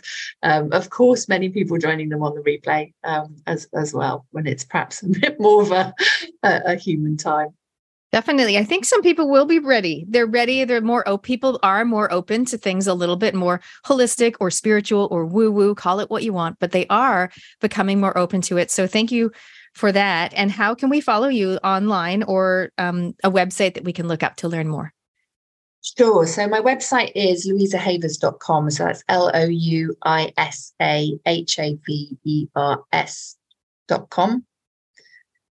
And I'm on Instagram as Louisa Havers. I'm on Facebook as Louisa Havers and LinkedIn. I tend I to hang out on Instagram and Facebook mostly though. I love when my guests have consistent branding. It's like it's just Louisa Havers across the board. Love it. Yes. Um, that's, that's so it. good. what else is coming up? I'm gonna I'm gonna jump back to the up your brave question in a minute. But while we're talking about how to find you, what else is coming up for you, either personally or in business, in the next six months that you'd love to tell us about? Yes, so we have our next certification program starting in September for the Helix method. And so that is our year's training program that we take um, clients through. With the some people come just to do it because they just want to do it for themselves, um, and others come because they want to implement the Helix method within their business and offer mm. that as a mm. service to their clients. We've set it up so that people can get started straight away my my intention was for people to have the support and supervision whilst they're working with clients because of course you don't know when the complex case is going to come come up. So that's why we've got the the support in there for the for the full full year. So i'm so excited that. So we start that in in september. And we also have coming up this will be in September as well. Our next free masterclass, which is called Limitless, where this is for self-aware entrepreneurs who want to break through their, their money ceiling. And we'll be doing the Helix method together. I'll guide you through, and we'll be working on some uh, some of the common common money blocks for, for people. So those are two key things that are, are coming up, which I'm I'm really excited about. And we run the masterclasses from from time to time. So um, you know, sort of four or five times a year. So there's always if you miss one, there'll be another one coming up in, in November. Well, that's great timing. And I think that will be very helpful for those people that are curious to give it a go or to learn more. So thank you about that. Lim- the Limitless Masterclass and of course the the training. Can you just clarify for me? So did you create the Helix method yourself or is it something you've certified in and now you're training others? No, I created it myself Amazing. and now I'm training others. Nice. Yeah. Awesome. All right. Well, hey, what is one thing that you've done in the last year where you truly upped your brave? So I was thinking about this. I'm about to be really brave because I'm about to move country. But last year, for the last year, I was thinking it's the preparation for what we're about to do, which has felt brave because we've completely redesigned our, our business model and all our systems and things, which meant hiring new team members, moving on other team members that had you know they've done a really good job but it was time for us to bring different people in and that was tricky. Anyone who's mm. kind of moved team members around knows that that is it needs sensitive handling. And we so we've had our incredible obm who's just been able to get everything sorted and it has felt really brave because there was a lot of investment in terms of time and resources to to get everything changed. But now we're in a place where we can serve more people with more ease which is just absolutely fantastic. So that does feel like it was um, a brave businessy one, but a brave mm. thing to to do at that time. And the big question is, where are you going? Well, I'm exploring at the moment. Okay. I'm looking at um, Dubai. I'm looking at Dubai. Haven't 100% landed on that. Um, and uh, in part because I'm thinking, well, where else could I go in the world? Like Bali. So Dubai and Bali are on on the cards, and then also um, I'm looking at over on the um, Caribbean side of side of things. So the next piece is I need to go on some holidays to yeah. explore to see where I want some to, recce's. Want to. Exactly, that, exactly. That is exciting. That's really cool. Um, and maybe this relates to your bucket list, maybe not, but for sure, I, I'm my my business name is the Go To Girl because I connect people and I love introducing people. So I do know someone who's living it up in Thailand. I knew a lot of people that have lived in Bali as well as visited and done retreats, but people that actually lived in Bali you probably already have connections, but let me know later on if you want any. Um, yes. And I also know people that have lived in Dubai. So I'm here. Oh, fantastic. Oh, thank you so much. Because that's it. I was like, I've never been to Dubai. My OBM is moving there. So she's she's going, How hard is it going to be? Come out with me. And I was like, Oh, this is very, this is very tempting. So I am going to go and explore it properly because um, I'm following the uh, following the breadcrumbs that the universe is is putting in front of me. That is very exciting. Okay, so what is one thing on your bucket list, uh, something you would love to do, be, or experience that we can possibly help you to do? Yes. So what what is high on my heart at the moment is to go and see some humpback whales with my sons. I have two adult sons, and so this would just be fabulous. And I have been thinking about going to Norway, partly because it's close to home, but I'm open to suggestions of amazing. Where's the best place to go and see humpback whales? Because it's it's those types of whales that I really want to see. Okay, everybody, that's a question. If you want to send us a message, um, or you can message Louisa directly, or you can text us 2057 on the text. Um, what is uh, anything else that you wanted to add? But I also wanted to ask you before you go um, generally, how is the vibe in the UK at the moment? We have a lot of expats. Shout out to any Kiwi expats living in the UK right now. Um, but how is the vibe over there? Because I know that when friends have traveled anywhere overseas and they come back to New Zealand, they're like, oh my goodness, Kiwis are still wearing masks. Oh my goodness. like they just, because we don't realize we're in this little country and we are following the rules. Well, not everybody, but um, I think some people are slowly waking up. I feel like people around the world are a little bit more awake. What is the vibe in the UK?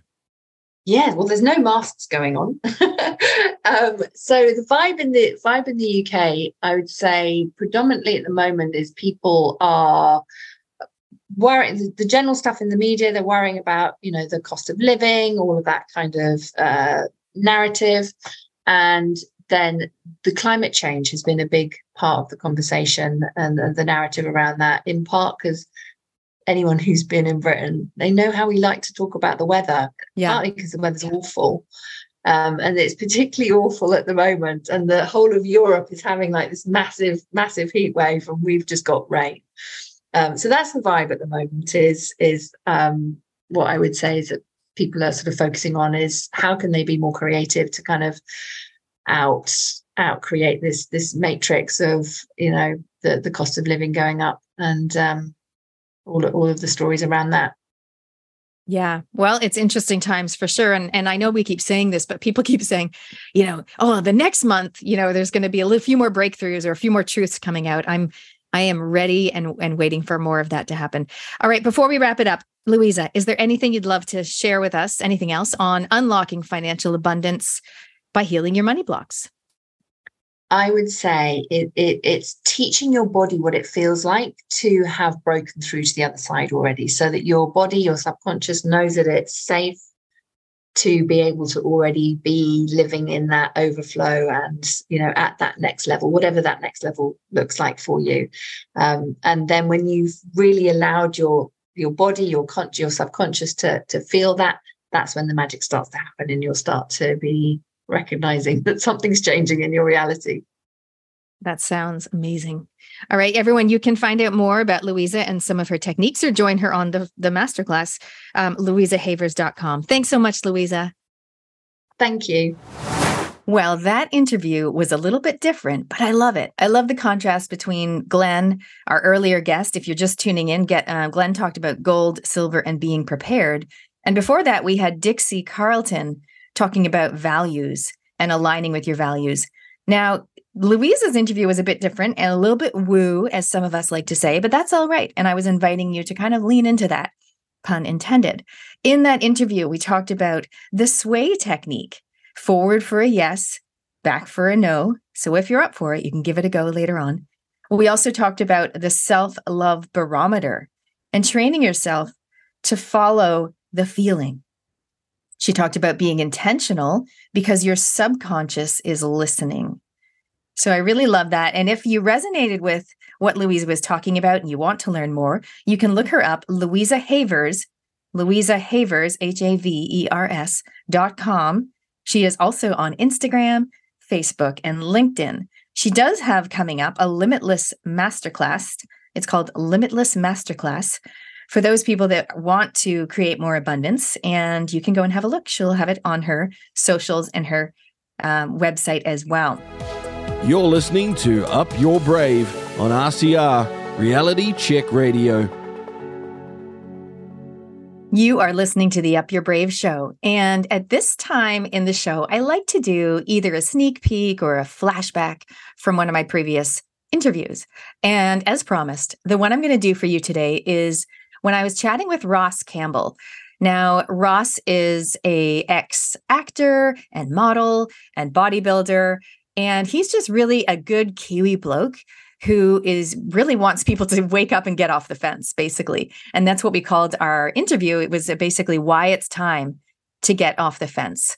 Now, quick backstory. So, the reason I interviewed Ross, he was referred to me by someone. So, a lot of my guests, a lot of my guests, most of them, I know them. I shoulder tap them. I'm like, I would love to interview you and share some of your insights with my audience. But some people do get referred to me or suggested and requested. Now, Ross came to me through a friend of a friend. And I'm so happy. And this interview has resonated so far and wide. So I'm excited to bring you a little sneak peek, um, a little flashback today. Ross had his teeth knocked out, actually, his front teeth, um, at the Posie Parker event while helping, trying to help Posie to escape safely. Um, that's just part of what we talk about. We do drop a few other truth bombs, and he's just telling it like it is. So if you want some inspiration to get off the fence, here it is. This is Ross Campbell.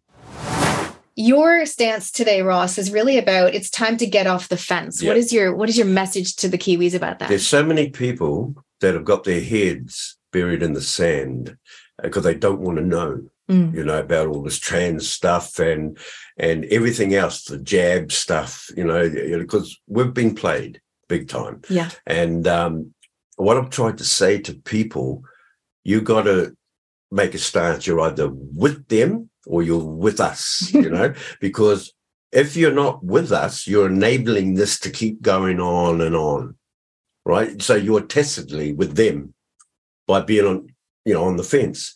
But what you don't understand is at some stage it is going to come for you, you know, but it's time now to wake up, you know. I agree it's time to wake up. What I want to challenge you on is is your stance of, you know, you're either with us or you're with Yep. them, Yep. which feels divisive. So are we not trying to get away from the division? Yeah, but but we're the ones that are uh, with the injustice. You're like we're being attacked.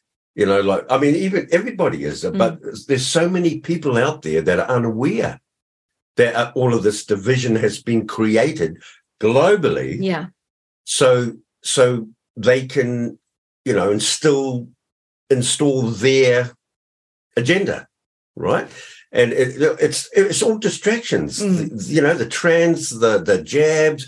This now around the world, the voice in Australia, the co-governance here, here, poor, poor. It's all to cause division because if, on Twitter, it's like it's already a civil war going on. You can see the animosity between the Maori and non-Maori. It's been stirred up. Yes.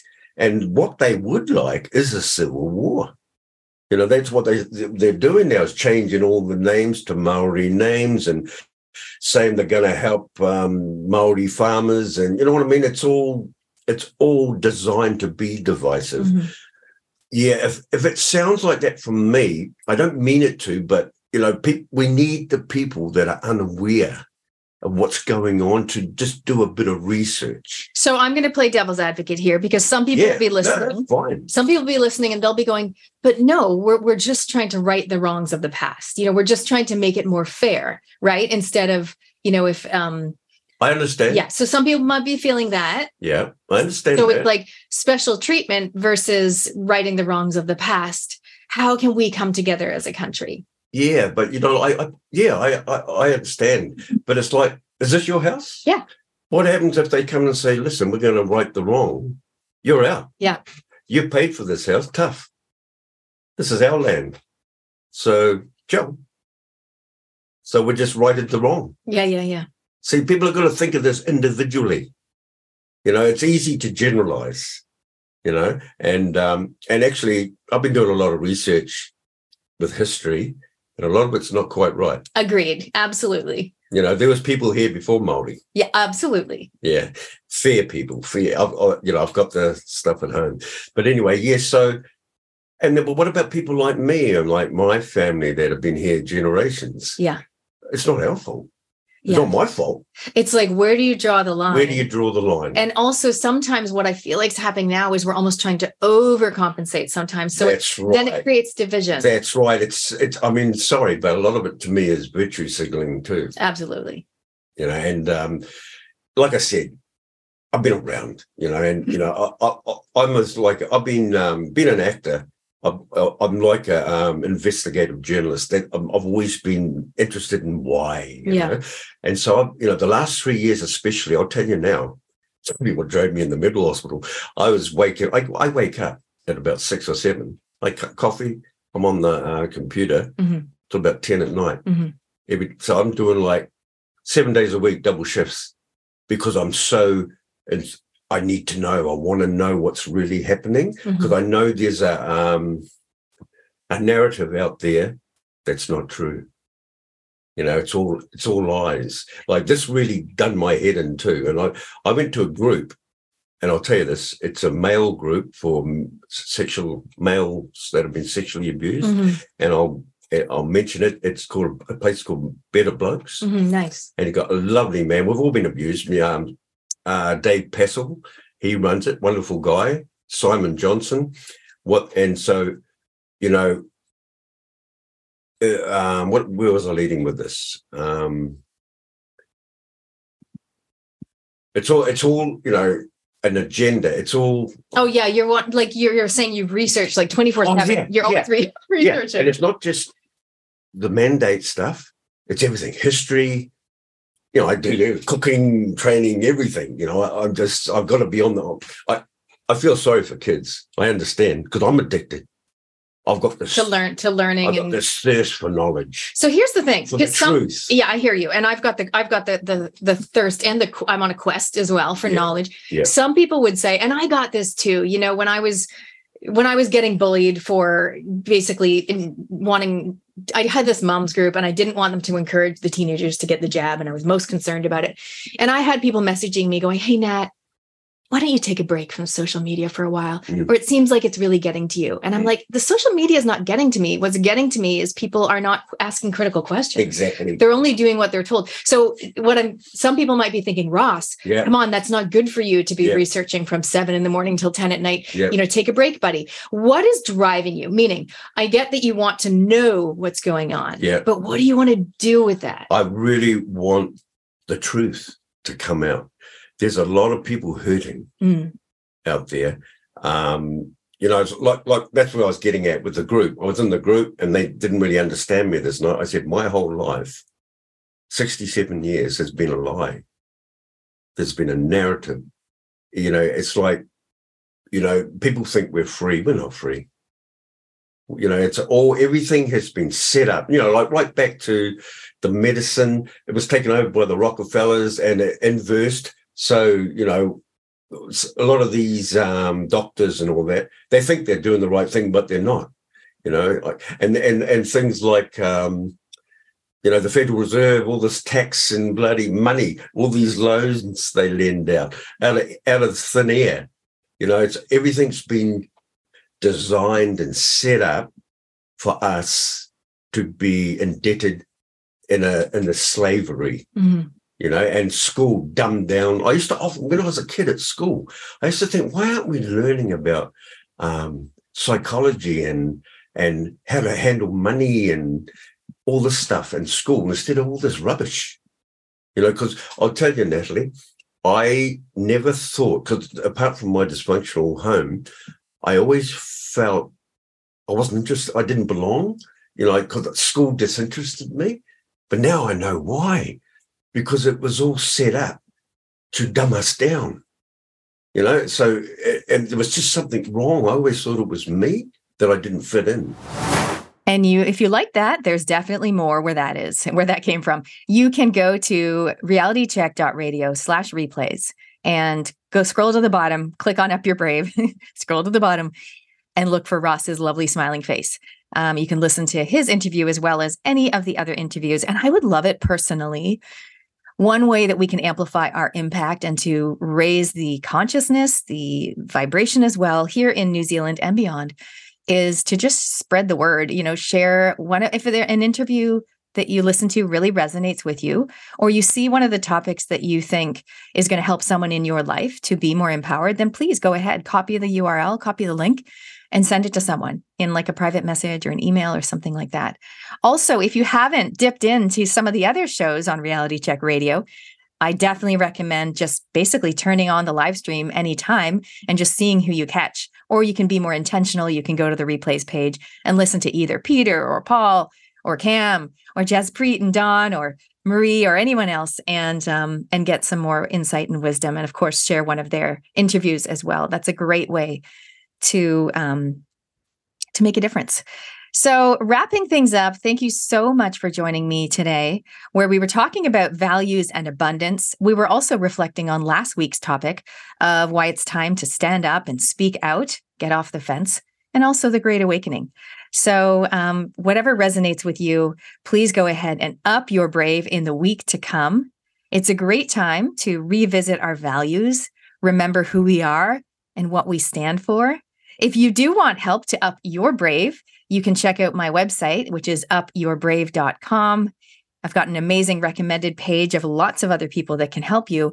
Um, and of course, I help people to voice their impact and make a massive difference in the world, um, upping their brave. So you can check that out, upyourbrave.com. And I'll see some of you at the NZDSOS conference. I'll see some of you at the River of Freedom movie and thanks so much for listening, and we'll catch you next week. Until next time, remember to up your brave. Text machine is now live. Send us your thoughts by texting your message to 2057. That's 2057. So get in touch with us now. You've been listening to Up Your Brave with Natalie Cutler Welsh on RCR Reality Check Radio.